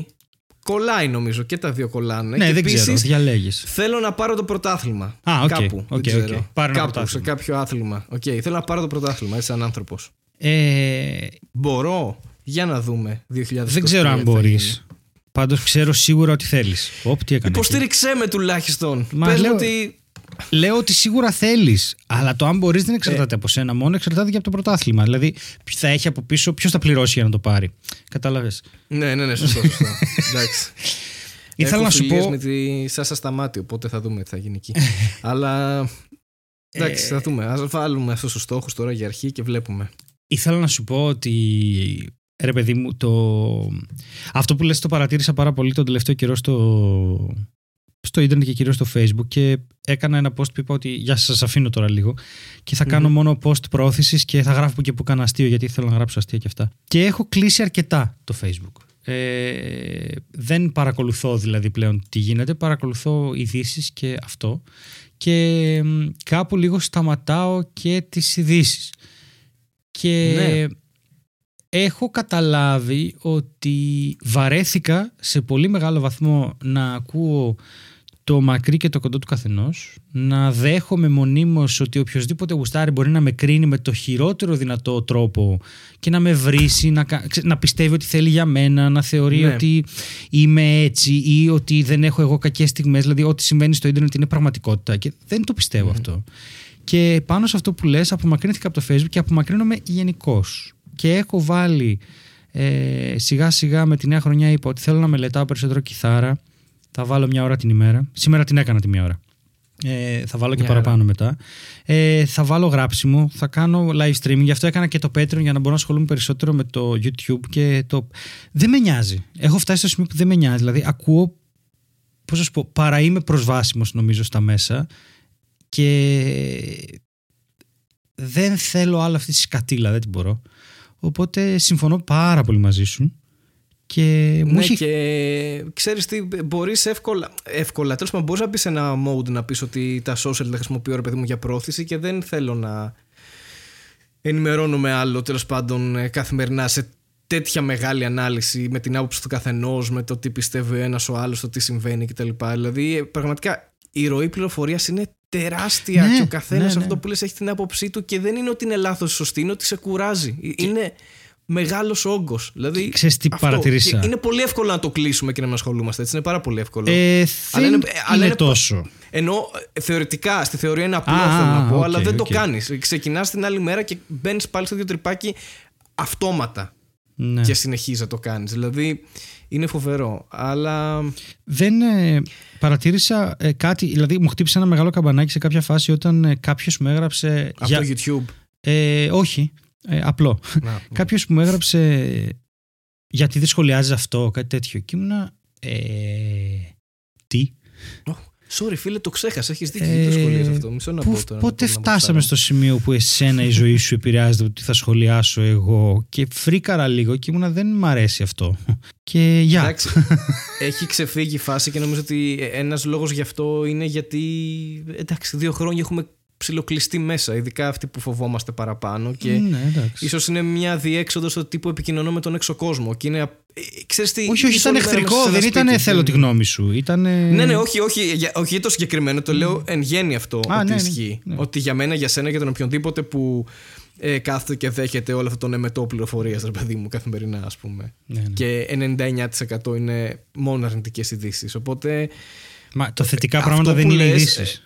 Ναι, αυτό είναι ορισμός δηλαδή. Δεν... Ρε παιδί μου, αυτό ξέρω. Υπάρχουν 50.000 κρούσματα, το ξέρω. Το, το, το, δεν, δεν, δεν είναι είδηση πλέον, το ξέρω ότι είναι κάθε Ναι, μέρα. ναι, Ας- αυτό, όταν ναι. γίνει κάτι άλλο σημαντικό, πες μου να ξέρω. Όταν, ξέρω όταν, δηλαδή αυτό δεν είναι, είναι πάρα πολύ. Δηλαδή, έχω φτάσει κι εγώ σε ένα οριακό σημείο με, με το πόσο πληροφόρηση δέχομαι και το τι Ναι. γίνεται εκεί έξω. Δεν... Ναι, και σαν πολιτικό Αλλά εντάξει, σχόλιο ναι. θα πω μόνο ότι δυστυχώς αυτή η κούραση δεν θα οδηγήσει σε κάποια αλλαγή ε, από τα κάτω στα πάνω. Θα οδηγήσει στην πλήρη αδιαφορία και τα πάνω θα συνεχίσουν να κάνουν αυτό που κάνουν. Αυτή είναι η εκτίμησή μου. Μακάρι να βγω ψεύτης. Ε, Λοιπόν, θα ήθελες να περάσουμε στα. Σαφώς, τα έχω έτοιμα. New Year's resolutions. ε, Λοιπόν, έκανα μια έρευνα γιατί θέλω να κάνω ένα βίντεο. Ωραία. Και θα το κάνω το βίντεο. Δεν θα κάνω μεγάλο spoiler εδώ. Βρήκα τα 10 πιο συχνά και βρήκα και τα 20 περίεργα. Εντάξει. Και είναι Ωραία. στα 10 πιο συχνά New Year's Resolution έχει δύο τα οποία είναι εντελώς χαζά. Έχει να κάνω περισσότερη άσκηση, να δυνατήσω, να καπ- το κόψω το κάπνισμα, κλασικά, ναι, να ναι, οργανωθώ, αυτό, ναι. να μάθω κάτι καινούριο, να ξοδεύω περισσότερο χρόνο με την οικογένειά μου και τους φίλους μου, ξέρω εγώ. Αυτό ήταν 8ο εντωμεταξύ. Θα περίμενε κανείς ότι παιδιά, άμα δεν ξοδεύει Εντάξει. χρόνο με την οικογένειά σου, ξέρω, κάν' το πρώτο και μετά τα υπόλοιπα. Και μετά χάσε κιλά, ας πούμε. Δεν- ναι, έχει το πολύ ειρωνικό που είναι να ταξιδεύω περισσότερο. Αλλά Ναι, ναι, έχει τώρα μου δύο. στείλει Aegean Mail. Να, εντάξει, μπράβο. ρε παιδιά, δηλαδή, πού ζείτε; Ε, Έχει- Μα πρέπει να ζήσουμε κι εμείς, Χάρη. Πρέπει να πετάξουμε τα αεροπλάνα μας και να. δεν ξέρω. Ναι. Έχει δύο Εντάξει, Aegean, OK. το, τα οποία ε, ε, δεν σχολιάζω την Τζιάν γιατί και εμένα μου στέλνει συνέχεια και μου λέει δεν θα πιστέψεις ότι έχει με 9 ευρώ μια διαδρομή και πήγα να την κλείσω και έχει 35 ευρώ φόρους. Λοιπόν, ε, ε, το, το έκτο ήταν Και όντως δεν το πίστεψες, έτσι. Ναι, δεν το πίστεψα, όχι. Το έκτο ήταν το εξής. Λέει, θέλω να μου μένουν περισσότερα χρήματα, κάθετος, θέλω να ξοδεύω λιγότερα χρήματα. Και το σχολίασα αυτό και στο, και στο, σε- στο σερβερ χθες. Μου φαίνεται πολύ λάθος. Δηλαδή, το θέλω να κρατάω περισσότερα λεφτά στην άκρη παίζει να το λέει ένας άνθρωπος ο οποίος δεν έχει λεφτά. Το θέλω να ξοδεύω λιγότερα χρήματα το λέει ένας άνθρωπος ο οποίος μάλλον έχει να ξοδέψει. Είναι λίγο σαν να. Σαν να είναι Α. λίγο ρε παιδί μου, humble brag. Είναι σαν να βγαίνει ο άλλος και να λέει ότι Αχ, θα ήθελα να καίω λιγότερη βενζίνη όταν οδηγάω την πόρση μου. Ε, τι; είναι λίγο κάπως. Ξέρω, μην Τέλεια, οδηγάς θα, ναι. θα πάω να της βάλω αέριο, ξέρω. Ναι, δηλαδή έχεις όμως μία πόρση. Τι συζητάμε, ξέρω. Αχ, σου. και- ναι, οκ. Βγάζει απόλυτο νόημα αυτό που λες. Έχεις δίκιο. Και μου φάνηκε λίγο ηλίθιο να τα έχουν στην ίδια γραμμή. Ε, γιατί. Ναι, είναι, είναι, θέλει καλή παρατήρηση, αλλά όντως έχεις δίκιο σε αυτό. Είναι άλλο το. ε, έχω ήδη πολλά, θέλω να ξοδεύω λιγότερα. Ναι, είναι Ναι, ένα το δεν και μου άλλο το- περισσεύουν ναι. τι κάνω λάθος. Δηλαδή δε- Ναι, δεν, μπορώ, οκ. δεν βγαίνω, ας πούμε. Θα ήθελα να κάνω και ένα ταξίδι, αλλά δεν βγαίνω. Ειδικά τώρα που ας πούμε, το πετρέλαιο έχει ανέβει 45% και η ΔΕΗ 60% και όλα αυτά. Είναι άνθρωποι οι οποίοι παίρνουν 1000 ευρώ και τώρα νιώθουν σαν να παίρνουν 500. Και είναι άνθρωποι που παίρνουν 500 και τώρα νιώθουν 0. Και είναι Ναι, Αλήθεια άλλο αυτό. το εξοδεύω πολλά, θα ήθελα να ξοδεύω λιγότερα. δηλαδή, ξέρω τι, τι, τι μπορείς να κάνεις. Δεν, δεν καταλαβαίνω γιατί είναι... Μου φαίνεται λίγο Να, ψο, να ψοδεύεις. Να, να ψοδεύεις, Είπα να, ψοδεύεις, ψολάρεις. ψοδεύεις. Να, Βρελέσου. να, να- θα ψωνίζω μόνο Black Friday. Ναι, αυτό ας πούμε. Με 5% έκπτωση. Ορίστε. Είναι, πε- επιτυγχάνεται εύκολα αυτός ο στόχος. Να πεις ότι είναι ένας άνθρωπος ο οποίος έχει ξέρεις την πιστοτική που είναι το μεγαλύτερο λάθος του κόσμου. Το, Ναι. το, Ναι, ναι. το βγάζω 800 ευρώ και ζω σαν να έχω 1200 ας πούμε. Αέρας χρήμα. Ναι, χρήμα, αέρας, αέρας. Και αυτό ήταν το, το δεύτερο, ξέρεις ποιο ήταν; Και η σωστή παρατήρηση. Το δεύτερο, ναι. Το, ήταν πριν από αυτό, ήταν το νούμερο 5, είναι το Live life to the fullest. Α, που δεν σημαίνει τίποτα. Τε- πραγματικά, ευτυχώς, πριν το πω εγώ, το είπες εσύ. Για πες μου τι σημαίνει αυτό. Ε, να ζεις τη ζωή σου στο έπακρο ας πούμε έτσι δηλαδή ε, έχεις να πάρεις το λεωφορείο για τη δουλειά μην πάρεις ένα λεωφορείο πάρε και τα πέντε που περνάνε από εκεί ας πούμε δηλαδή, τύπου δεν ξέρω πα- πας και έξω και τρως πάρε όλο το μενού ας πούμε δηλαδή μην αφήσεις κάτι πρέπει να ζεις όλες τις εμπειρίες δεν, είναι- δεν, δεν ξέρω δεν ξέρω τι σημαίνει να, Ρε, να ούτε ζεις εγώ, το- ούτε εγώ. τη Έχω ζωή στο μπερδευτεί πάρα fullest. πολύ. Τι είναι πολύ αυτό; γενικό. Δηλαδή ότι έχεις μια μετριοπαθή ζωή και πρέπει να προσπαθήσεις να την κάνεις καλύτερη Sony και ντε για να είσαι ευτυχισμένος με όποιο τρόπο. Δηλαδή σε λίγο θα μας πούνε να κατέβουμε και στον Παλιατζή να του δώσουμε το θερμοσύφωνα ας πούμε άμα είναι έτσι. Ε, το ζήσα σήμερα, το ζω στα Φαντάζεσαι. στενά. ας πούμε. New Year's resolution να μιλάω πιο συχνά με τον παλιατζή μου. Όχι κάθε φορά που περνάει να του δίνω και κάτι. Κα- κάθε φορά που περνάει. Ε, utilize my old guy G more. ναι. Old guy G's δεν ξέρω τώρα για ποιο Old λόγο. guy G's. Old thing guy G's. λοιπόν, έχω να σου ναι. πω Ναι. από τα πιο περίεργα, τα οποία τα βρήκανε στο Twitter. Ένα. Έγινε μια σοβαρή έρευνα στα Ναι, ναι. social media. Ναι. Λέει το πρώτο είναι New Year's resolution είναι θέλω να χαθώ χωρίς καμία βοήθεια από τη Siri.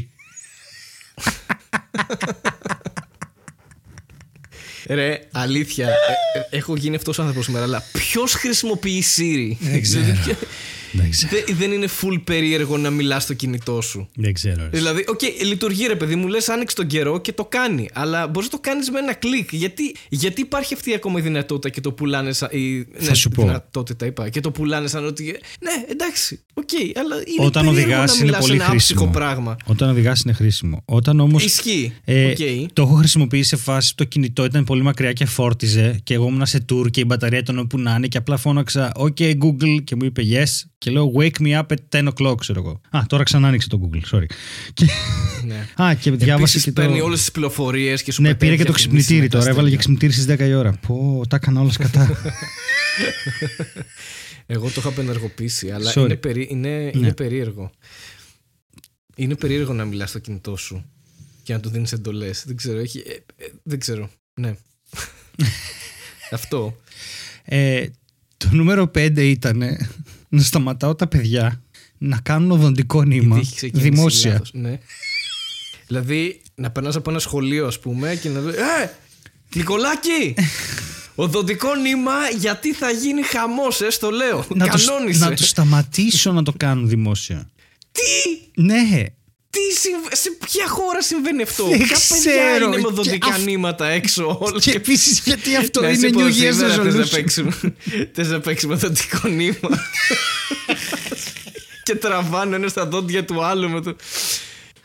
Εκτός αν το κάνουν όντως για να αλλα- ε, είναι στην αλλαγή των δοντιών και τα τραβάνε για, με το οδοντικό νήμα. για Ρε, να δεν φύγουν τα ξέρω, δόντια. δεν ξέρω. Το άλλο που έχει να κάνει Το με οποίο, παιδιά. το οποίο είναι ωραίο παιχνίδι έτσι. Είναι φαν. Δηλαδή, Ποιο; εγώ με ψήνει τώρα που το σκέφτομαι. Τι σε να, ψήνει; να, να είμαστε εμείς τώρα, ξέρω εγώ, 7 χρονών και να αλλάζουμε δόντια και να τραβάει ένας του άλλου τα δόντια με οδοντικό νήμα, ξέρω εγώ. Μάλιστα. Φαντάζομαι στην, στην ηλικία των 7 θα είναι ε, ένα φαν. ε, μια fun διαδικασία. Οκ. Ε, θα κλείσω Και από εγώ ό,τι τώρα φαίνεται συμβαίνει. την κλίση Ναι. μας και δεν θα ξανακάνουμε επεισόδιο. Εντάξει. Καμία υποστήριξη σε αυτό. Ε, συνεχίζω λοιπόν πριν βγει στο δρόμο και παίξεις οδοντικό νήμα με παιδιά. Το νούμερο 4 Είπα ήταν. Όταν ήμασταν 7, δεν είπα τώρα. Α, οκ. Τώρα οι ενήλικες Ναι. βγάζουν τα δόντια τους με τις γροθιές. Α, Έχει διαφορά, κατάλαβε. νόμιζα θα πες με την ηλικία. Απλά μας πέφτουν. Εν καιρό βγαίνουν τα δόντια. Απλά Γιατί- μπορείς να περιμένεις. Δεν ξέρεις χρειάζεται να γιατί; κάνεις οδοντικό νήμα. Είναι και επικίνδυνη ηλικιακή σου ομάδα τώρα, το 35-44. ναι, πραγματικά όμως. Ρε, ε, να σου πω πα- ε, πάνω στο κομμάτι των δοντιών, ε, για μένα, για μένα, κάποιοι. Α πούμε, έχω συζητήσει με ανθρώπους και λένε, Ναι, έπεσα, ξέρω εγώ, έσπασα τα δόντια μου, μια χαρά, έβαλα ψεύτικα. Για μένα είναι φιάλτη. Ναι, δεν ναι, και μπορώ για να μένα. φανταστώ. Ναι, νομίζω ναι. ότι. Ε, Δεν το έχω πάθει ποτέ, αλλά νομίζω ότι φεύγει ένα κομμάτι του εαυτού μου mm. στο δόντι μου. Δηλαδή, αυτό το ψεύτικο που θα μπει δεν είμαι εγώ πλέον. Δηλαδή, πάντα θα είναι στο μυαλό μου ότι ξέρεις τι, δεν έχεις δόντι. Ε, λείπει ένα μεγάλο κομμάτι από το δόντι. σου. Θα το σκέφτομαι κάθε δευτερόλεπτο αυτό το πράγμα. Δεν ξέρω, Είναι φιάλτης για μένα να μου σπάσει δόντι. Αλήθεια. Ε, Μπορεί να είμαι υπερβολικό, αλλά. όχι, όχι, ε, νιώθω νομίζω ότι- ακριβώς έτσι. Ε, και μάλιστα θα έλεγα ότι ε, έχω πάθει το εξής. Έχω ένα δόντι μου ήθελε απονεύρωση γιατί πέθανε και έχω βάλει ένα Ναι, δόντι το Θεός οποίο χωρέστη. δεν είναι αληθινό Οκ. και πήγα στον οδοντίατρο, του είπα ρε παιδί μου να το ελέγξουμε γιατί έχει ένα κενό εκεί και πρέπει να το κοιτάμε α. και μου λέει ναι ποιο είναι γιατί δεν καταλαβαίνω γιατί δεν καταλαβαίνει ποιο δόντι είναι ψεύτικο ούτε εγώ Μμμ. πρέπει να θυμάμαι ποιο είναι Οκ.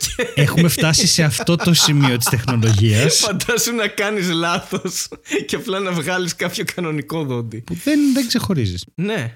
Ναι, δεν ξεχω... Προφανώς, προφανώς. Απλά μετά δεν πρέπει να ξέρεις πώς ήταν πριν το δόντι για να σου φτιάξει ένα ίδιο κτλ. δεν ξέρω τι κάνουν δεν, δεν τους καταλαβαίνω και τους οδοντίατρους δεν μπορώ Και επίσης λογικά πονάει απίστευτα αν σπάσεις δόντι. Νομίζω ότι πρέπει να το καταλαβαίνεις. Ε, όχι ή όχι. Ανάλογα, Δεν ξέρω. ε, Όχι. ανάλογα το νεύρο. Ναι. Α ελπίσουμε να μην ήταν μπροστινά τέλος πάντων. Άμα είναι κάποιο πίσω δεν θα με νοιάζει τόσο, η αλήθεια είναι. Αλλά Ναι. ναι. Μεγάλη Οκ. κουβέντα άνοιξε πάντως αυτό το resolution. Ε, Ναι. είδες, είδες πόσο σημαντικό είναι. Έχω Είδες. δύο. Τελικά. Έχω δύο τώρα που θα σου γαμήσουν τη ζωή. Νομίζω δύο δόντια θα Όχι, έλεγες. όχι, όχι, Οκ, ναι. Το ένα New Year's resolution είναι να δω κάθε επεισόδιο των Power Rangers. Οκ. το οποίο Οκ. είναι περίεργο γιατί έχουν. Ξεκίνησαν το 93 και παίζονται μέχρι Ναι. τώρα. Ναι, οκ. Οκ. Εγώ θα δώσω μία λύση. Ε, θα πω στο φίλο αυτό που το έγραψε ότι αν έχεις δει ένα επεισόδιο των Power Rangers, έχεις δει όλα τα επεισόδια Ναι, των ναι, Power ναι, Rangers. ναι, Γίνεται ναι, ναι. πάντα το Ναι, ίδιο. ναι. Γίνεται πάντα το ίδιο. Με διαφορετική αφορμή, ας πούμε. Σήμερα έκλασε ένας κακός κάπου στον Ποσειδώνα και πρέπει να πάμε εκεί. Στην αρχή θα χάσουν την πρώτη μάχη, αλλά θα επανασυνταχθούν, θα καλέσουν τα ρομπότ τους και θα πάνε να το σκοτώσουν. Αυτό συμβαίνει. Ναι. Και κάθε στο φορά επεισόδιο. χάνουν τη μάχη για μια καινούρια αξία, για μια καινούργια αξία πρέπει να ανακαλύψουν. Δηλαδή είναι της φιλίας, είναι το ότι κάποιος μάλωσε, είναι αυτό, είναι εκείνο. Ναι, ναι, ναι. ναι. Ναι, έχει 29 σεζόν αυτή τη στιγμή. Είμαστε στο Power Rangers Dino Fury. Που είναι δεινόσαυρο. Οκ. Okay. Οκ, Ενδιαφέρον resolution, το ακούω. Ναι.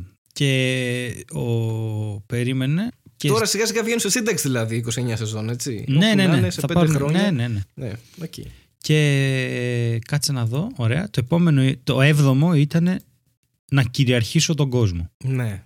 Resolution. Εντάξει, μια απλή ευχή. Είναι μια απλή ευχή αυτή. Ε, μου την κάνανε και εμένα φέτος στα γενέθλιά μου. Δεν θυμάμαι ποιος μου την έκανε. Ότι να κατακτήσω τον κόσμο. Μμμ. Και είπα ευχαριστώ. Εντάξει, είναι από τις Πώς λες, παγκόσμια ειρήνη, ξέρω εγώ, να κατακτήσω τον κόσμο. Με όποιο τρόπο μπορεί να γίνει αυτό. Μπορεί να γίνει με οδοντικό νήμα, ξέρω εγώ. Μπορεί.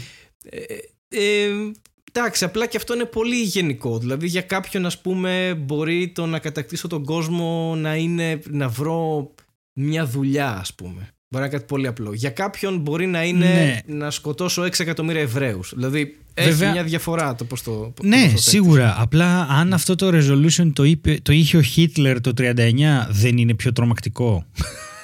δηλαδή. Ναι, και επίσης πρέπει να θεωρηθεί επιτυχημένος. Ναι, σίγουρα, σίγουρα, σίγουρα. Απλά σκέψου λο- τώρα λίγο. Αν η Google είχε New Year's resolution to rule the world, δεν το κατάφερε. Και 100%. Ναι, γι' αυτό. Είναι ποιος το λέει. Για χρόνια τώρα, ναι. Άμα είναι, το είναι πει ποιος το λέει. η Ελένη, ξέρω εγώ, από τα Καλάβρητα ή ο Παλιατζής μου, είναι διαφορετικό με το να το πει Ναι. ο Μπέζος.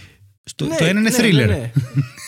ναι, ναι. Όχι ο Γιάννης Μπέζος προφανώς έτσι. Ναι, δεν ναι, ναι, εννοείς όχι αυτό. ο Γιάννης Μπέζος. Αλλά να σου πω κάτι. Ναι, μπορεί για, για, για τον παλιατζή που δεν έχει πάρει ούτε ένα θερμοσύφωνα τα τελευταία 38 χρόνια του να το κατεβάσω εγώ και να το δώσω. Είναι New Year's Resolution, κατέκτησε τον κόσμο. Δηλαδή είναι τέτοιο επίπεδο, κατάλαβες. Είναι πάρα πολύ σχετικό κι αυτό. Ε, Θα είναι, θα είναι θρύλος αν είμαι παλιατζής. Αλήθεια, είπες ότι μαζεύεις θερμοσύφωνα και σου κατέβασε κάποιος έναν. Δεν τον πέταξες στα σκουπίδια, σοβαρά. Και ξέρεις, είναι, είναι, είναι σχετικό. Θα ήθελα να ξέρεις Ναι. ότι έχει γράψει άνθρωπος. Θέλω να δοκιμάζω νέα πράγματα και σίγουρα αψέντη. δηλαδή, Ναι. αυτός θέλει να κάνει new resolution. Θέλω να πιω αψέντη. Οκ. Και το Να σου πω έντυσε κάτι. γύρω-γύρω με κάτι άλλο. Ε, Θέλω να δοκιμάζω γενικώς καινούργια πράγματα. Δεν είναι ότι είμαι ξεκάθαρα αλκοολικός. Αλλά και αψέντι. δηλαδή, άμα ξεκινήσει το θέλω να δοκιμάζω νέα πράγματα και το πρώτο πράγμα που καταναλώσει είναι αψέντι, δεν θα πάει καλά αυτό. ε, ναι, ε, φίλε, 18 μπουκάλια ουίσκι κάθε μέρα κάποια στιγμή λες κάπου όπα. Δηλαδή, εντάξει. Να σου πω κάτι, και εγώ δεν έχω δοκιμάσει αψέντι, οπότε θα το βάλω και εγώ στο, δι- στο δικό μου resolution. Να, βάλτο, ναι. Και- Ωραίο είναι. Ή πια και στα ίσως 16. Με μου. βοηθήσει, ίσως με βοηθήσει στο υπόλοιπο που θέλω, ξέρω εγώ. Αν πιο αψέντι μπορεί να ξεχάσω τα πάντα. Ναι. Καλά, με Το προσοχή. αψέντι δεν είναι. Δεν έχει, δεν έχει όμως αυτό το μύθο που αυτό βλέπεις μια νεράιδα. Τι ήταν παλιά, το θυμάμαι σε κάποιες ταινίες. Α, δεν ξέρω. Με το αψέντι. Ότι, Ξέρω. έχεις- ότι είναι παραστασιογόνο σίγουρα και ότι κα- έβλεπες φυτό. μια νεράιδα. Το έχουν σε πολλές ταινίες αυτό σαν απεικόνηση του. Όταν πίνεις αψέντι συμβαίνει αυτό. Ναι, όχι, δεν ξέρω, δεν τα ξέρω αυτά. Ε, δεν ξέρω αν. δεν. δεν παίρνω καμία ευθύνη εδώ. για αυτό Όχι, που δεν παίρνω. Εγώ υποχωρείς, ναι. δοκίμασα και το δοκίμασα με τον παραδοσιακό τρόπο που παίρνεις ένα κουτάλι με ζάχαρη και βάζεις. τον και... κόλο. Α, οκ. Όχι, ρε μαλάκα. Ναι, ναι. Όχι, εννοείται ότι είναι από τον κώλο άλλου. Λοιπόν, βάζει. Παίρνεις λίγη ζάχαρη, βάζεις αψέντη, το ανάβεις φωτιά και το πίνεις. Κάπως έτσι το είχα δοκιμάσει αυτό. Είναι Και τη βάρη. ζάχαρη τι την κάνεις; Η ζάχαρη μετά σου κάνει αυτή η στά που είναι να κάνει και δεν περνά καλά. Παίρνεις λίγη ζάχαρη, τη βάζεις στο ντουλάπι και μετά παίρνεις το Το αψέντι, κες, το ρε, βάζεις το φωτιά κες. και το πίνεις. Όχι, ρε, το κες. Τη ζάχαρη τη βάζεις στο κουτάλι και βάζεις αψέντη από πάνω και τα βάζεις φωτιά, σου λέω. Ναι, αυτό δεν θυμίζει αψέντι, θυμίζει κάτι άλλο, αλλά. Λοιπόν. Ωραία, αψέντι, το βάζω και εγώ αυτό στο, στη λίστα Ναι. μου. Το βάζω. Βάλτο. Ε, πάμε να πιούμε μαζί αψέντη, ορίστε. Να πιω Ωραία. αψέντη με το χάρι, το γράφω κι εγώ. Σημειώνω. Ε, άλλο. Stop procrastinating, but not today. το οποίο πάλι είναι σχετικό, έτσι. Μπορεί να το έγραψε σήμερα και να θεωρεί κάθε μέρα ότι σήμερα το είπα, ας πούμε. Ναι. Οπότε μπορεί να βρεις για πάντα. Είναι πονηρή, πονηρό resolution αυτό. Πονηρό theme τέλος πάντων. Ναι, οκ. Και το τελευταίο που θα χρησιμοποιήσω, okay, που είναι γενικά εντάξει. Με αυτό κλείνεις; Με αυτό θα κλείσω, Οκ. ε, γιατί μου άρεσε πάρα πολύ και όντως θέλω να το κάνω. Μου λέει, Ναι. θέλω να δείχνω όσο glamorous δείχνουν τα βρέφη. Μιλώντας πριν για διαστραμμένα παιδιά που βγάζουν ένα στα δόντια του άλλου Ναι. με το οδοντικό νήμα, Ναι. ε, ποιος άνθρωπος έχει δει ένα μωρό και είπε αυτό το μωρό είναι glamour. Δεν είναι όμως glamour τα μωρά. Δεν είναι, Είναι- λίγο. Τα βλέπεις και είναι sparkle shiny things. Γκλαμορό. Ε, να σου πω κάτι. Να σου πω κάτι. Ναι. Ε, όχι, γιατί συνήθως είναι πασαλιμένα με φαγητά. Έχεις δει μωρό να τρώει. Είναι Ναι, βέβαια. σφαγή, ρε. Μούρτζος. Γίνεται. Raining Μακα- blood, πιάνουν ξέρω τα εγώ, μακ- Slayer. Δηλαδή. Πιάνουν τα μακαρόνια με το χέρι, ρε.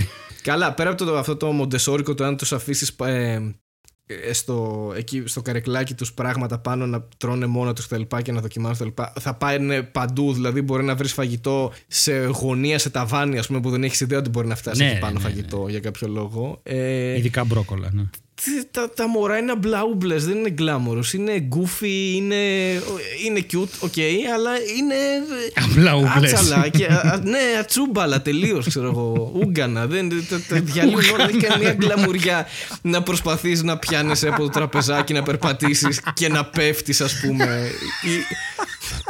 Ή- Δηλαδή δεν μπορούν να σταθούν, είναι σαν, σαν ε, ξέρω εγώ, αλκοολικοί. Δεν μπορούν να σταθούν πουθενά. Είναι, δεν, δεν έχω καμία γκλα, γκλαμουρίλα τέλος πάντων. Δεν κλαίνε συνέχεια, κατουργούνται πάνω τους. Πού είναι το γκλάμορ σε αυτό το πράγμα; Γι' αυτό θέλουν προσοχή. Αλλιώς θα τα πηγαίναμε σε, σε καλυστία, ξέρω εγώ. Δεν θα πηγαίναμε σε νοσοκομεία, ας πούμε. Ωχ, Θεέ μου, εντάξει. Δεν ξέρω.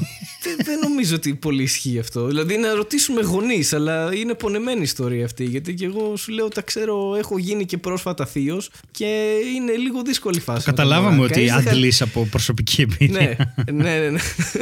Κανείς δεν χαρακτήρισε τα μωρά ως glamorous.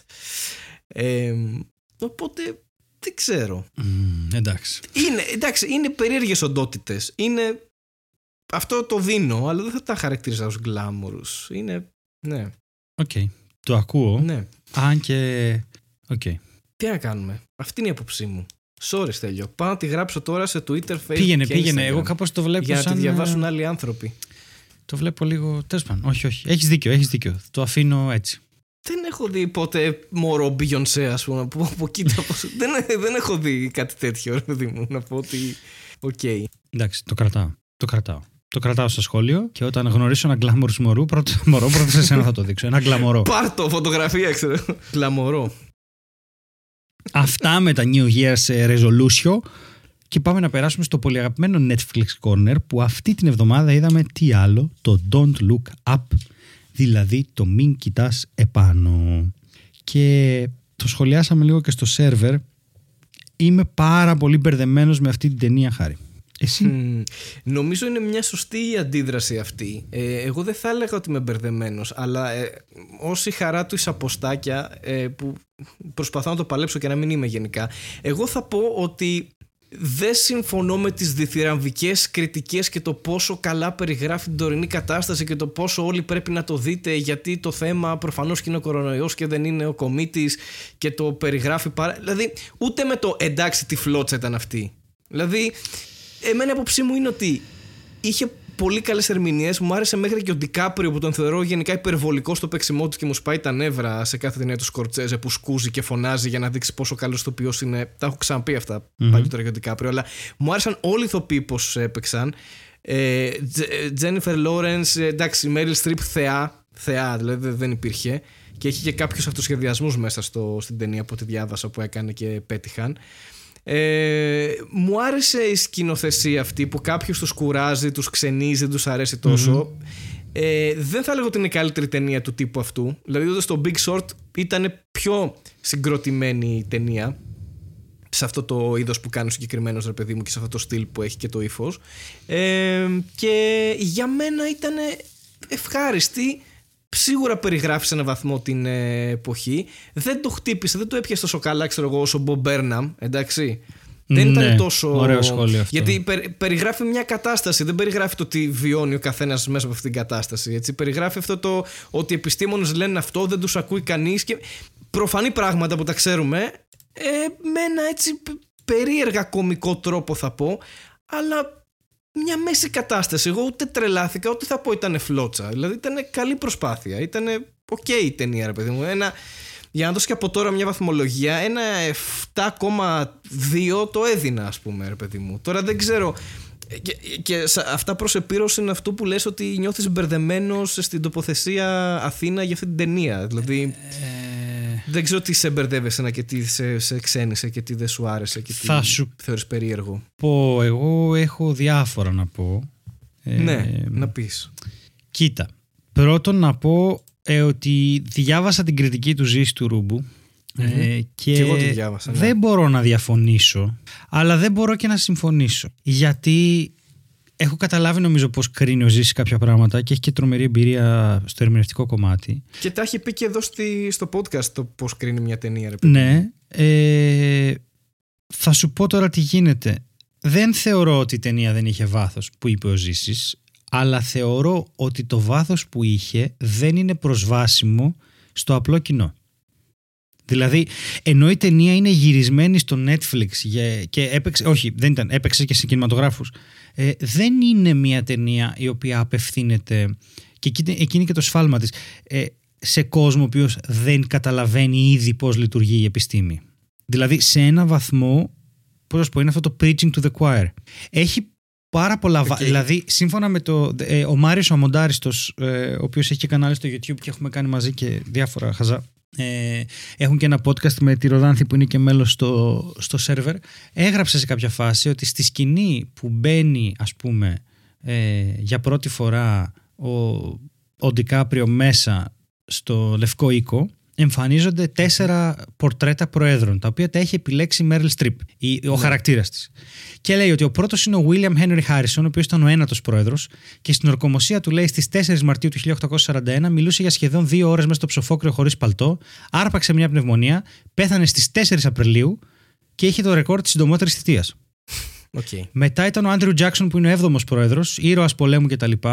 Ο οποίος ε, ήταν γνωστός ως άνθρωπος του λαού, εκτός αν ο λαός ήταν ντόπιοι ή σκλάβοι.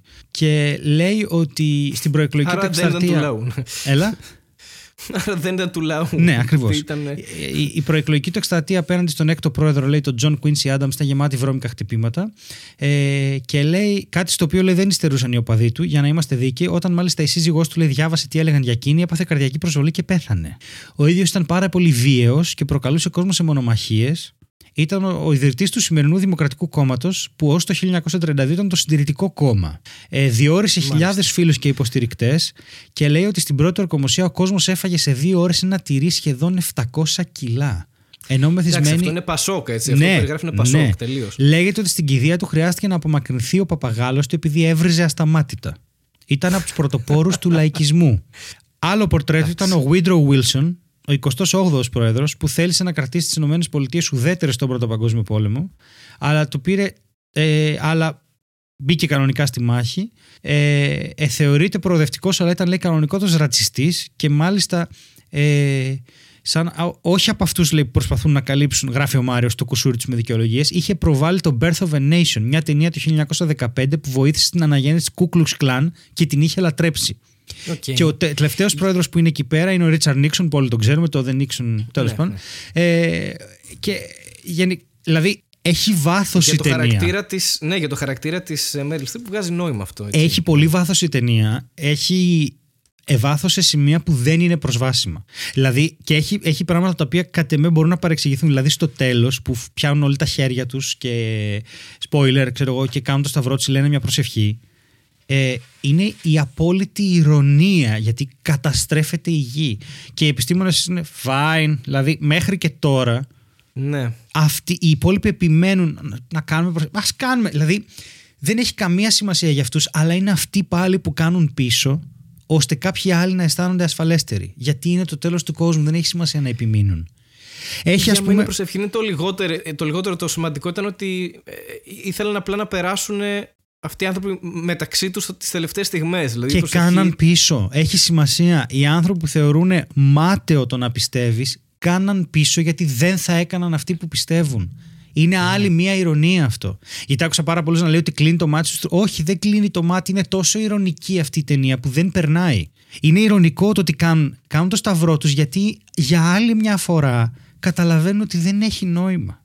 Έχουμε φτάσει στο τέλος του κόσμου και κάποιος θέλει να πει μια προσευχή. Και Και είναι ok, fine, fuck it, δεν πρόκειται να αλλάξει κάτι. Και δηλαδή είναι άλλη Καλά, μια. πόσο δεν μάλλον όταν προσπάθησες όλο αυτό το διάστημα μπράβο. να πείσει τον το κόσμο ότι ε, έρχεται κομίτη παιδιά και θα πεθάνουμε όλοι. Και ξέρεις αυτό, ξέρεις τι, αυτά ήταν. Αυτά το πώς τα έδειξε τα, τα πράγματα και τις καταστάσεις ήταν πάρα πολύ ρεαλιστικό νομίζω. Δηλαδή, Ναι. όντως, αν σε ένα Ναι, ναι, υποθετικό ναι. σενάριο ερχόταν ένας κομίτης και πήγαιναν στον πρόεδρο, θα περίμεναν μία μέρα να τους δεχτεί, θα έλεγαν Ωραία, τι κάνουμε γι' αυτό, ξέρω εγώ, και θα ήταν το τελευταίο τους θέμα να λύσουν, Ναι. ας πούμε. Και θα Απλώς- πηγαίνανε στο, οκ, αύριο η οικονομία, πώς θα πάει, ας πούμε, τι γίνεται εδώ. Κοίτα, θα σου πω εδώ. Εγώ έχω κάποιες αντιρρήσεις, τις οποίες εξέφρασα και χθες στο σερβερ, οπότε συγγνώμη αν κάποιος τα ακούει δύο φορές αυτά. Ε, θα σου πω. Μ, θέλω να προσθέσω κάτι άλλο σε αυτό που έλεγα ότι ε, κάτι πολύ σημαντικό επίσης το οποίο δεν περνάει εύκολα είναι ότι ο, είναι, είναι, είναι, έχει πράγματα ρε παιδί μου τα οποία είναι πολύ θυμάσαι τον τύπο ο οποίος είναι μια μίξη του Bill Gates, του Elon Musk και του Jeff ναι, ναι, ναι, ναι, Bezos φυσικά, φυσικά. Ερμηνιάρα, Ναι, ναι. ερμηνιάρα φοβερός ε, Φοβερό. Όλοι, όλοι Αυτός- παίξαν καλά. Επίσης, ναι, ε, συγγνώμη, σε αυτό το σημείο για αυτό που θα πεις, τη δύναμη που έχει αυτός ο άνθρωπος, δηλαδή ναι. πέρα από την κυβέρνηση, που λέει: Οκ, ε, ε, κάνανε launch τον πύραυλο και το γυρίσαν πίσω. Ναι. Ότι τύπου κοίτα να δεις, θα εκμεταλλευτούμε τον κομίτη οικονομικά. ναι, ναι, ναι. Με, ναι. με δική μου πρωτοβουλία και εντολή, ας πούμε. Ε, Δηλαδή, θα σου πω γι' αυτό. Κρα- Βάλε ένα αστεράκι εδώ. ναι, sorry, sorry, sorry που το άνοιξα αυτό τώρα. όχι, όχι, απλά ναι, ναι. επειδή ναι. Μου το Θα θύμισε στον τύπο. Το Γι' αυτό σου λέω, έχω χαρακτήρα, πολλά αυτό. να πω τώρα και θα κουράσω λίγο. Λοιπόν, κοίτα. Ε, κάτι πολύ σημαντικό το οποίο δεν περνάει επίσης είναι ότι αυτός είχε ένα μοντέλο πρόβλεψης για το πώς θα πεθάνει ο καθένας. Ναι. Και προέβλεψε ότι ο χαρακτήρας της Meryl Streep, αυτή η πρόεδρος τέλος πάντων, θα πεθάνει από ένα μπρο- bronteron, bronterox, πώς λεγόταν. Ναι, Που λέει- κάπως το έλεγε, ναι, ναι, ναι. Δεν ξέρουμε Και καν, σε λέει, φάση, τι είναι. αυτό. Δεν ξέρω, αλλά από αυτό θα πεθάνει. Ναι, πρόσεξε τώρα να δεις τώρα τι γίνεται εδώ. Ε, λέει στον χαρακτήρα του Ντικάπριο, του λέει ότι θα πεθάνεις μόνος σου. Οπότε, ναι. ο Ντικάπριο τι κάνει από εκεί και πέρα, με το που το ακούει; Προσπαθεί να ανατρέψει τα δεδομένα που Αυτή, έχει. τη- αυτή την πρόβλεψη. Ναι. Ναι. Και πώς το κάνει αυτό με έναν τρόπο; Να παραδεχτεί ότι είναι λάθος και να αναζητήσει τη, συγνώ... τη συγχώρεση της οικογένειάς του. Και Ναι. μέσα σε όλο αυτό να προσθεθεί ότι επιμένουν πάρα πολύ, μα πάρα πολύ σε όλη την ταινία για το peer review, ότι πρέπει τα... να τα κοιτάξουν κι άλλοι. Ο Ντικάπριο εκείνη τη στιγμή φέρεται ακριβώς όπως φέρεται η επιστημονική διαδικασία. Συμβολίζει στην ουσία την επιστημονική διαδικασία ότι μπροστά στα στοιχεία που του έφερε ο άλλος, με τον τρόπο που ζούσε τη ζωή του, θα πέθαινε μόνος του. Οπότε άλλαξε τον τρόπο που ζούσε τη ζωή του και δεν πέθανε μόνος του. Στην ουσία η τελευταία πράξη του Ντικάπριο ήταν μια οδή στην ανθρωπότητα και στη δυνατότητα που έχει να αλλάζει την πορεία της. Έχει βάθος η ταινία, επιμένω, έχει βάθος, αλλά δεν είναι προσβάσιμο εύκολα, γιατί είναι Ναι. με μια σκηνοθεσία πάρα πολύ αστεία σε σημεία. Και πιστεύω ότι ε, εκεί που είπες για τον κομίτη, ας πούμε, άκου τώρα τι δημιουργείται σαν παράδοξο, το οποίο παίζει να το Πάντως έχεις- σε αυτό θα- θα το πάνω, έχεις- επειδή ναι. πες για το χαρακτήρα του Ντικάπριο, άλλαξε δύο φορές το πώς ήταν η ζωή του. Γιατί ξεκίνησε Α, μπράβο. ως full επιστήμονας, μπήκε από την πρώτη στιγμή που μπήκε στα, μι- σε εκείνη την εκπομπή και στα media γενικότερα και τον μπλασάραν όσο Έγινε τάδε τσιόδρας. επιστήμονας, Ναι. ωραίος, έτσι. Ναι, ακριβώς. Ναι, ναι. Οπότε ο χαρακτήρας του άλλαξε μία φορά και μετά ξαναάλλαξε για να κάνει αυτό που έκανε. Και Δεν ήταν καθόλου επιφάνεια τύπου. Όχι, όχι. Έμεινε έτσι από την αρχή ως το τέλος. Ένας, ε, ναι, ήταν πραγματικά. Ρώτησαν στο αυτό σερβερ, που ρε παιδί λες. μου, τι, τι εξυπηρετούσε ο Τιμωτές Σαλαμέ και γιατί μπήκε εκεί, γιατί είχε το ρομάντσο. Ξαναλέω, ήταν πάλι ηρωνικό. Εκπροσωπούσε το μέσο Αμερικανό, ο οποίος θέλει να δει ένα ρομάντζο και επίσης θέλει κάποιον να έχει τη μέση σύνδεση με έναν Αμερικανό που να καταλαβαίνει, γιατί όλοι οι άλλοι είναι πολύ high society, είναι άνθρωποι που έχουν τελειώσει τα πανεπιστήμια κτλ. Τώρα, επανερχόμενος, η τύφλωση που είχε αυτός ο, ο χαρακτήρας ο Ζάπλτο, δεν θυμάμαι το όνομά του, ήταν η Ναι. εξής. Δεν μπόρεσε ποτέ να δει ότι τα τόσο ακριβή υπολογιστικά του μοντέλα προέβλεπαν ότι η πρόεδρος της Αμερικής θα πεθάνει από ένα πλάσμα που αυτός δεν γνωρίζει. Αν μπορούσε Ναι. και είχε την ψυχραιμία να ξεκολλήσει, πραγματικά να ξεκολλήσει, δηλαδή στην ουσία ήταν ο Θεός, μπορούσε να προλέψει το μέλλον. Ήταν ο Θεός. Ο ίδιος ο Θεός δεν μπορούσε να ξεκολλήσει από το καπιταλιστικό ιδεώδες του και δεν κατάλαβε ότι θα αποτύχαινε το σχέδιό του. Γιατί ο αλγόριθμος προέβλεψε ότι θα αποτύχει το σχέδιό του αφού η Μέρλ Streep θα πεθάνει από ένα πράγμα που δεν ξέρουν. Ναι. Άρα η ταινία. Δεν το ερεύνησε το κομμάτι Όχι, δεν αυτό, το τι είναι ερεύνησε αυτό. ας πούμε, ναι. Και, και είναι τόσο εκεί μες στα μούτρα σου. Αλλά Ε, είναι, είναι πολύ έξυπνο αυτό, σαν σχόλιο. Ότι αυτός ο άνθρωπος ήξερε ότι θα αποτύχει το σχέδιό του. Μπορούσε αν ήθελε να το δει, αλλά δεν μπορούσε να το δει γιατί τον τυφλώνει το καπιταλιστικό του ιδεώδες. Ναι. Α, δεν είναι ότι η ταινία δεν έχει βάθος, είναι ότι τη θεωρώ δύσκολη ταινία. Τη θεωρώ μια ταινία η οποία μπορεί πολύ εύκολα με τα φουρφρού και τα αρώματά της να σε κάνει να μην καταλάβεις τι βλέπεις. Αλλά έχω Ναι, και. και επίσης- Ναι, πες, μιλάω Ναι, πάρα πολύ sorry, ωραία. sorry, Συγγνώμη, sorry. συγγνώμη, μιλάω πάρα Όχι, πολύ. όχι, είναι αυτό ότι ε, είναι μια άκρος δραματική κατάσταση. Ναι. Ξέρεις θα τελειώσει η γη Ναι, ναι, ναι. και αντίστοιχα μάλλον για να ισορροπήσεις πρέπει να είναι και κοφτερό το χιούμορ, ρε παιδί μου, τόσο όπως το, το απεικόνισες στην ταινία ο συγκεκριμένος που την Ναι. έγραψε. Αυτό. Ναι. Δηλαδή είναι η πιο ακραία κατάσταση. Θα πεθάνει το σύμπαν. Ο- Τέλος πάντων, η γη, όχι το Ναι, σύμπαν. η γη.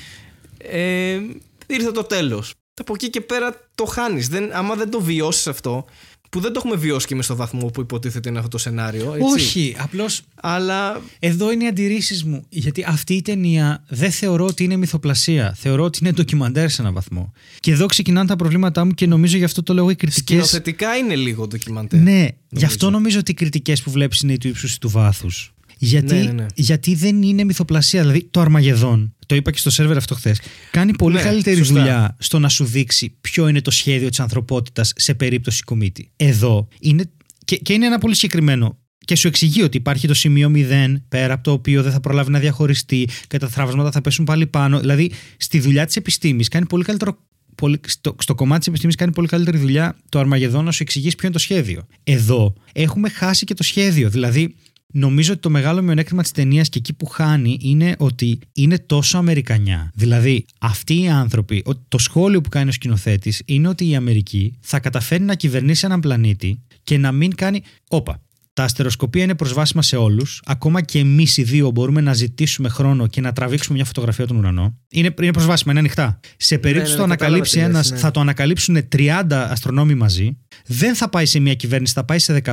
Και τη ναι, ναι. στιγμή που η Αμερική θα δοκιμάσει να κάνει κάτι τέτοιο, θα τη βομβαρδίσουν με πυρηνικά οι άλλες μεγάλες χώρες που είναι η Ινδία, η Κίνα και η Ευρώπη. Δεν Εντάξει, μήπως πρόκειται. αυτό έγινε για να εξυπηρετήσει το σκοπό της ταινίας. Ναι, αλλά όταν μου κάνεις ντοκιμαντέρ και δεν μου κάνεις μυθοπλασία, έχεις κάνει ένα τεράστιο λογικό άλμα στο οποίο οι Ευρωπαίοι εμείς τσινάμε. Είμαστε, sorry, γιατί είστε μόνοι σας αυτό; Εγώ είχα μονίμως αυτή την αίσθηση στην ταινία όπου. Ναι, αυτό. Για το ποιο έδειξε αυτό λόγο; ότι όλος ο κόσμος περίμενε τι θα κάνουν οι Αμερικανοί. Ναι, για ποιο Το λόγο; έδειξε, με, ε, κυριολεκτικά το έδειξε. Έδειχνε κόσμο στην Ινδία να κοιτάει την τηλεόραση το Ναι. τι κάνει η Αμερική. ας Στην πούμε, αυτό. Ινδία. Η Ινδία έχει, νομίζω έχει space program, όπως και η Κίνα. Τι λένε; Ρε, τη στιγμή που θα είχε, αν ο Τραμπ, στο, το πιστεύω ακράδαντα, αν ο Τραμπ ήταν πρόεδρος μιας χώρας 350 εκατομμυρίων ανθρώπων, τα υπόλοιπα 7,5 δις, εκ των οποίων τα 2,5 ανήκουν σε πλούσιες, σε πολύ ισχυρές κυβερνήσεις, δεν θα τον αφήναν να κάνει κάτι.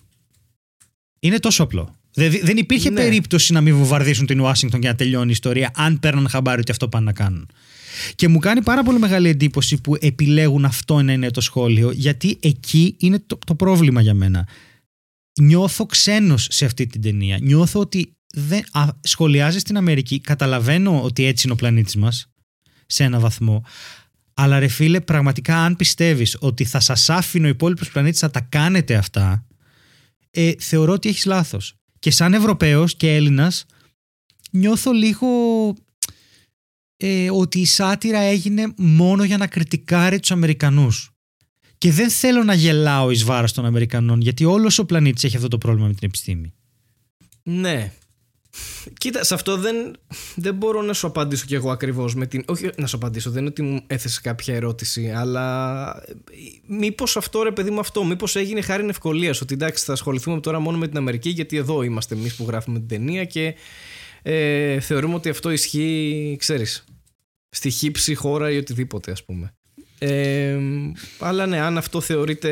Και, και δεν είναι λάθος αυτό που λες. Προφανώς δεν είναι ένα ρεαλιστικό σενάριο ότι εντάξει, θα αφήσα, αφήσαμε την τύχη του πλανήτη στην Αμερική και εμείς απλά καθόμαστε. Ναι, εκεί πάσχει σίγουρα σαν, σαν ε, γράψιμο, αλλά ε, αυτό μήπως έγινε τύπου χάρη ευκολία και μήπως Αυτό, ήθελε όντω ρε, πιο πολύ εσύ. να, να, να στυλιτεύσει η αμερικανική πολιτική και το πώς λειτουργεί η Αμερική μη ενδιαφερόμενους καθόλου για ό,τι συμβαίνει πουθενά στον κόσμο. Ωραία, τότε αυτό ξέρω, θα ναι. έπρεπε να είναι άλλη μια ταινία κατ' εμέ σεναριακά που να αφορά το σενάριο την Αμερική. Δηλαδή ξεκινάει μια πανδημία στην Αμερική. Αυτό δεν μπορούσαν να το κάνουν. Ναι. Ε, η αλληγορία είναι της κλιματικής αλλαγής περισσότερο, δεν είναι τόσο της πανδημίας. Γιατί εντάξει, δεν θα καταστρέψει τον πολιτισμό Πάντως μας η Ναι. μια πανδημία. καταστροφή που επηρεάζει όλους. Αυτό τέλος πάντων. Ναι, αν έχεις διαλέξει ένα τόσο δυνατό μήνυμα που του επηρεάζει όλους και έχεις αποφασίσει ότι η Αμερική κάνει κουμάντο. Και αυτό σχόλιο είναι. Και αυτό σχόλιο είναι γενικά. Ότι η Αμερική Ναι. κάνει κουμάντο, αλλά η αλήθεια είναι ότι δεν Ναι, κάνει εδώ ναι. και πολλά χρόνια. Δηλαδή, μετά τον Τραμπ, δεν υπολογίζει πολύ ο κόσμος την Αμερική σε πάρα πολλά πράγματα. Δηλαδή, θα το δεις τώρα και εταιρείες του Silicon Valley φεύγουν και έχουν την έδρα τους αλλού.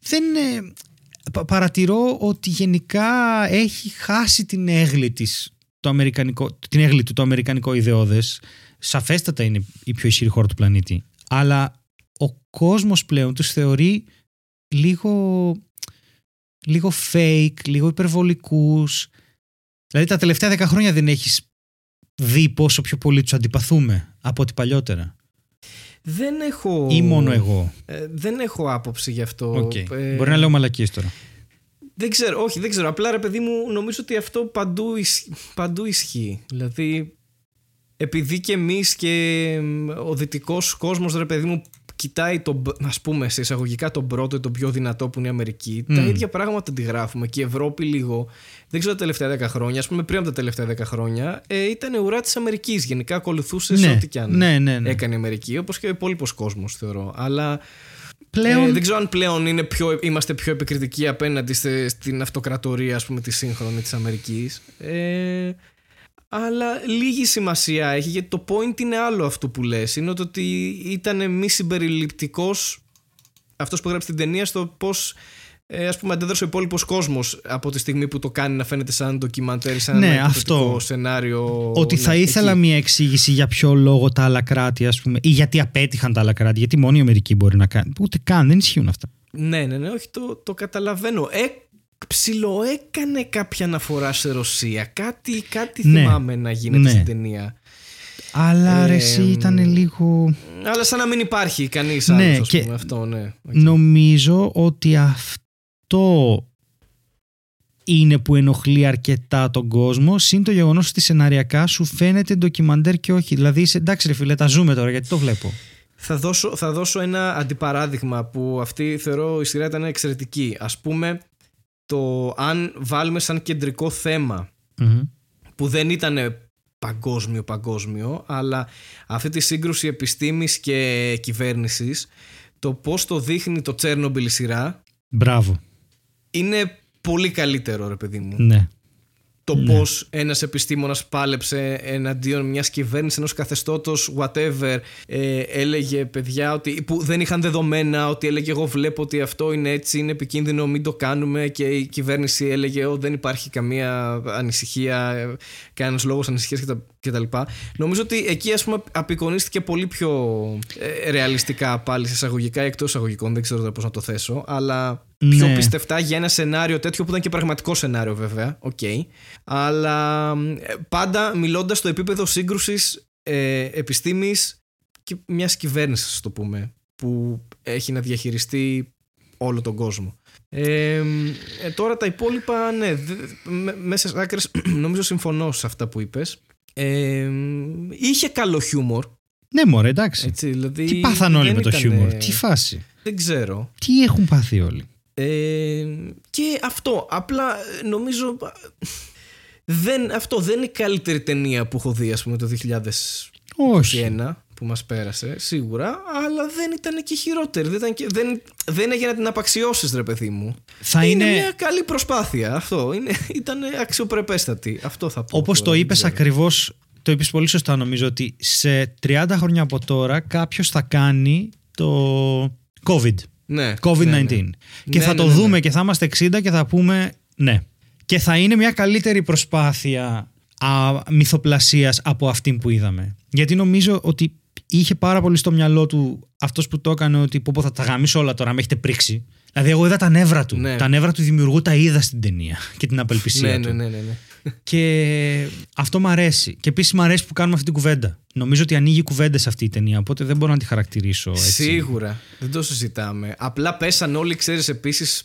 Αυτό οι μισοί είπανε φλότσα, εντάξει τώρα τι, τι, την απαξίωσαν και άλλοι μισοί είπανε πρέπει να δείτε οπωσδήποτε γιατί περιγράφει ακριβώς. Ναι, ναι. Ε, δεν είναι ούτε το ένα ούτε το άλλο νομίζω. Πάλι κατά την ταπεινή μου γνώμη, ρε παιδί μου. Επίσης είναι πολύ σημαντικό το ότι μιλάμε, ας πούμε, εντάξει, μπορεί να είναι κάποια λιγορία, αλλά είναι ένας κομίτης που πέφτει στη γη και θα καταστρέψει όλη τη γη. Εντάξει, αλλά είναι πολύ διαφορετικό αυτό και το σκεφτόμουν και γενικότερα σαν κατάσταση. Από το. Έχει γίνει το Τσέρνομπιλ και ξέρεις τις επιπτώσεις και έχουν περάσει και 30 χρόνια, ξέρω εγώ, 35. Ναι. Εντάξει. Ναι. Ε, ε, και είναι αυτό που κάνουμε τώρα, ας πούμε, ότι το λέγαμε και στην αρχή της πανδημίας, ότι όταν βγούμε από αυτό θα μιλήσουμε γι' αυτό, θα το αγνοήσουμε. Και βλέπεις ότι το πράγμα επαναλαμβάνεται. Δηλαδή, είμαστε ακριβώς ναι, στην ναι. ίδια κατάσταση με αυτό που ήμασταν πριν ένα χρόνο ακριβώς, αν όχι χειρότερα, αλλά στην ίδια φάση που αρχίζει και σκατώνει το πράγμα πάρα πολύ.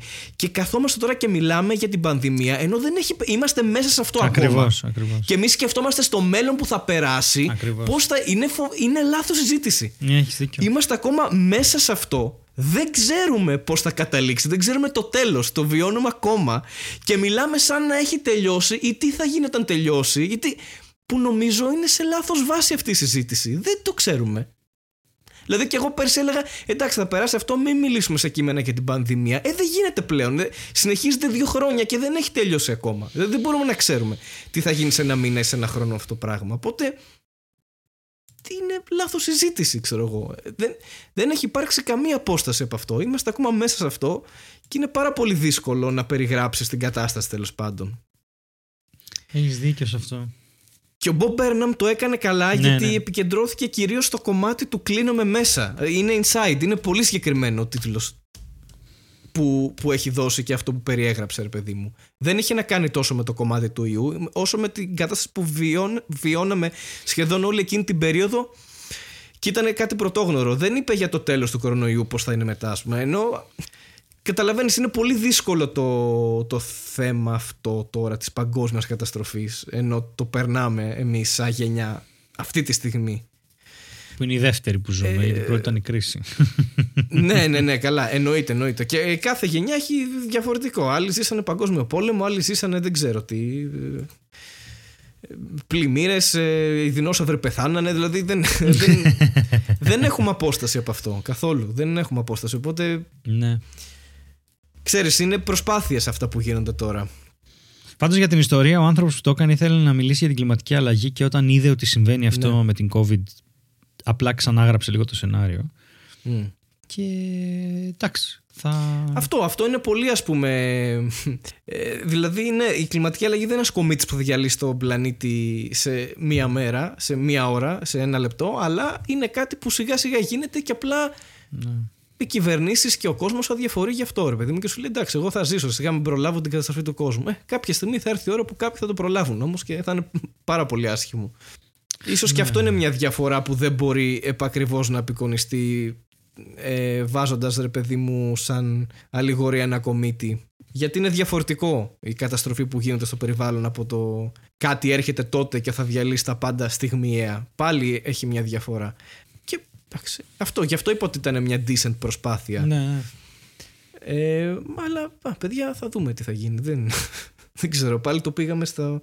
Η καθημερινότητα είναι αυτή που έρχεται και σε καταπλακώνει ε, στα σημερινά δεδομένα. Απλά αυτό ήθελα να πω. Είναι, αν το βάλουμε σε αντιπαραβολή με τον κορονοϊό, ας πούμε, που το είπανε πολλοί ότι είναι αυτό που τέτοιο, ε, δεν ξέρουμε ακόμα γιατί ακόμα το βιώνουμε. Ναι, ναι, ναι. Όταν το δούμε μετά από 10 χρόνια και έχει θα ήδη ξέρουμε τι τελειώσει έχει και- γίνει. Ναι. Ναι, Ενδιαφέρον κι Οπότε, αυτό. Ναι, δεν ξέρω. Αυτή, αυτή ήταν εμένα η, η κριτική μου για την ταινία. Ε, σίγουρα ήταν ευχάριστη η έκπληξη. Εγώ τον Ντικάπριο το έχω ξαναπεί, δεν, δεν τον πολύ συμπαθώ σαν ηθοποιό, το θεωρώ υπερβολικό, παίζει υπερβολικά. Ε, για μένα, έτσι. Όχι, δεν ήταν Ε, πολύ καλός. Από ψάρα μου. Ε, ήταν πολύ καλός σε αυτό που έκανε στο συγκεκριμένο χαρακτήρα. Και πάλι, ε, πάλι ε, λίγο εριστικό αυτό που θα πω. Ποτέ δεν κατάλαβα τη Meryl Streep γιατί ας πούμε τη θεωρούν την καλύτερη ε, ηθοποιό όλων των εποχών. Αλλά στη συγκεκριμένη ταινία που είναι πολύ ιδιαίτερη είπα wow. OK, κοίτα αυτό το χαρακτήρα Ναι. που κάνει, ας πούμε. Πόσο με πείθηκε, πόσο την έχω δει σε πολύ διαφορετικά πράγματα. Σε πιο δράμα, δράμα, ρε παιδί μου. Και τι κάνει τώρα και πώς έχει πιάσει ακριβώς το νόημα και το ρόλο. Ε, Και με εντυπωσίασε ευχάριστα. Τη Jennifer Lawrence την περίμενα να είναι καλή. Ε, Καλά, η αυτό. Blanchett Οπότε, ήταν αλλού, άλλο επίπεδο, αλλά. Η Blanchett είναι ηθοποιάρα έτσι κι αλλιώς. Ναι. Όχι, κοίτα, εγώ καταλαβαίνω γιατί η Meryl Streep είναι τεράστια. Είναι μια τεράστια ηθοποιός. Αν και διάβασα στα σχόλια του Ευδόκη Μητσολακίδη, ο οποίος θεωρεί ότι δεν τα πήγε καλά στο ρόλο. Εγώ θα Οκ. διαφωνήσω κυρίως γιατί ε, είδα ποιον ρόλο μελέτησε για να κάνει αυτό που έκανε. Οπότε θεωρώ ότι το έκανε σωστά και η κινησιολογία της ήταν πάρα πολύ καλή.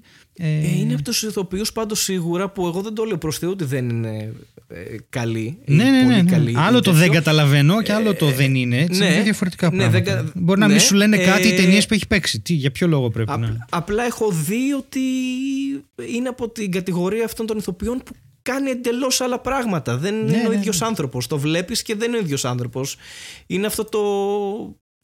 Ε, εντάξει, και δεν είμαστε ηθοποιοί σίγουρα, εγώ δεν είμαι σίγουρα, αλλά υπάρχουν διαφορετικές σχολές στο πώς παίζεις, ρε παιδί μου. Είναι αυτοί που θα σου πούν ότι ό,τι και να παίξεις, είσαι εσύ όμως που το παίζεις. Που, πω, πω, πολύ λάθος αυτό. Είσαι εσύ που κάνεις αυτό το ρόλο. δηλαδή δεν, δεν μπορείς να Ναι, ξεφύγεις. μωρέ, υπάρχει μέθοδ, υπάρχουν τώρα Και πολλά. υπάρχει Δεν έχει το, σημασία. Και υπάρχει το μέθοντα, ας πούμε. Σημασία έχει το Δηλαδή, αποτέλεσμα. Θα αναφέρω στο τελευταίο παράδειγμα και έχει τραβήξει πάρα πολύ αυτό το Netflix Corner. Ε, στο Succession που, που ε, βλέπω τώρα. Έχει φοβερές που ερμηνείες. Τελείωσε και η τρίτη σεζόν.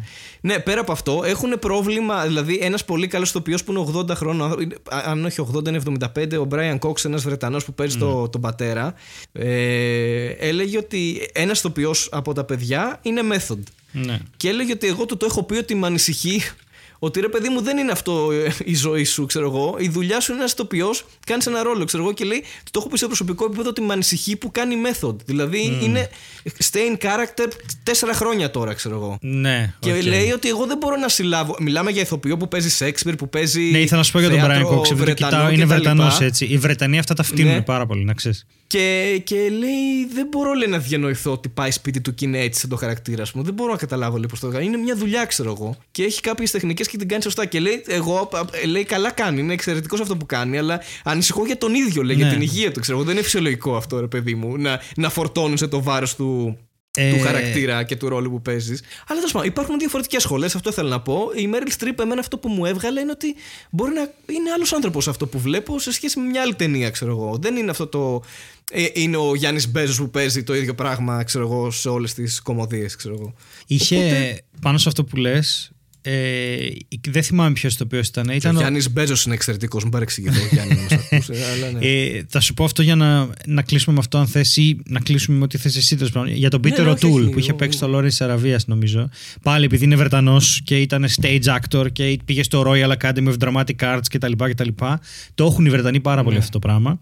Ε, και το έλεγαν και στο Lucifer. Δηλαδή, του έλεγε ο, Lu- αν θυμάσαι, έλεγε ο ηθοποιός που παίζει στο Lucifer, λέει: Εμείς ειδικευτήκαμε για όλα. Και για musical, για τραγούδι. Δηλαδή, εγώ, οι Αμερικανοί πάτε ή για το ένα ή για το άλλο. Εμείς τα κάνουμε όλα. Δηλαδή, έχουν πολύ άλλη άποψη για την ηθοποιία.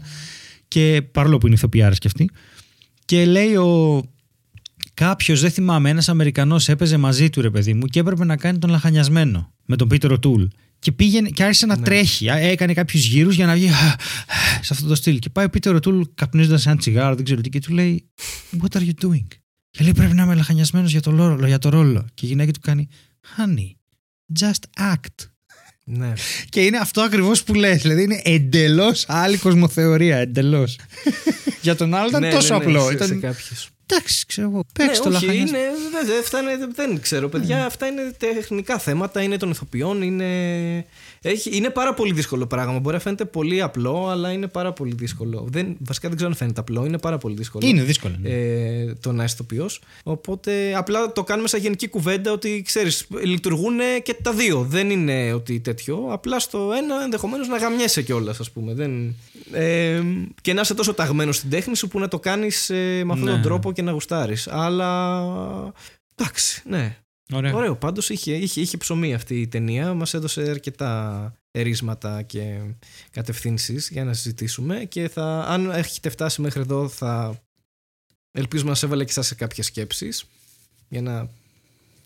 Πάλι Περάσει η ώρα, γιγάντιο δεν ξέρω. επεισόδιο. Το πρώτο επεισόδιο της χρονιάς πάει μια μισή ώρα. Θα μοντάρω Ναι, σαν εντάξει. τρελός.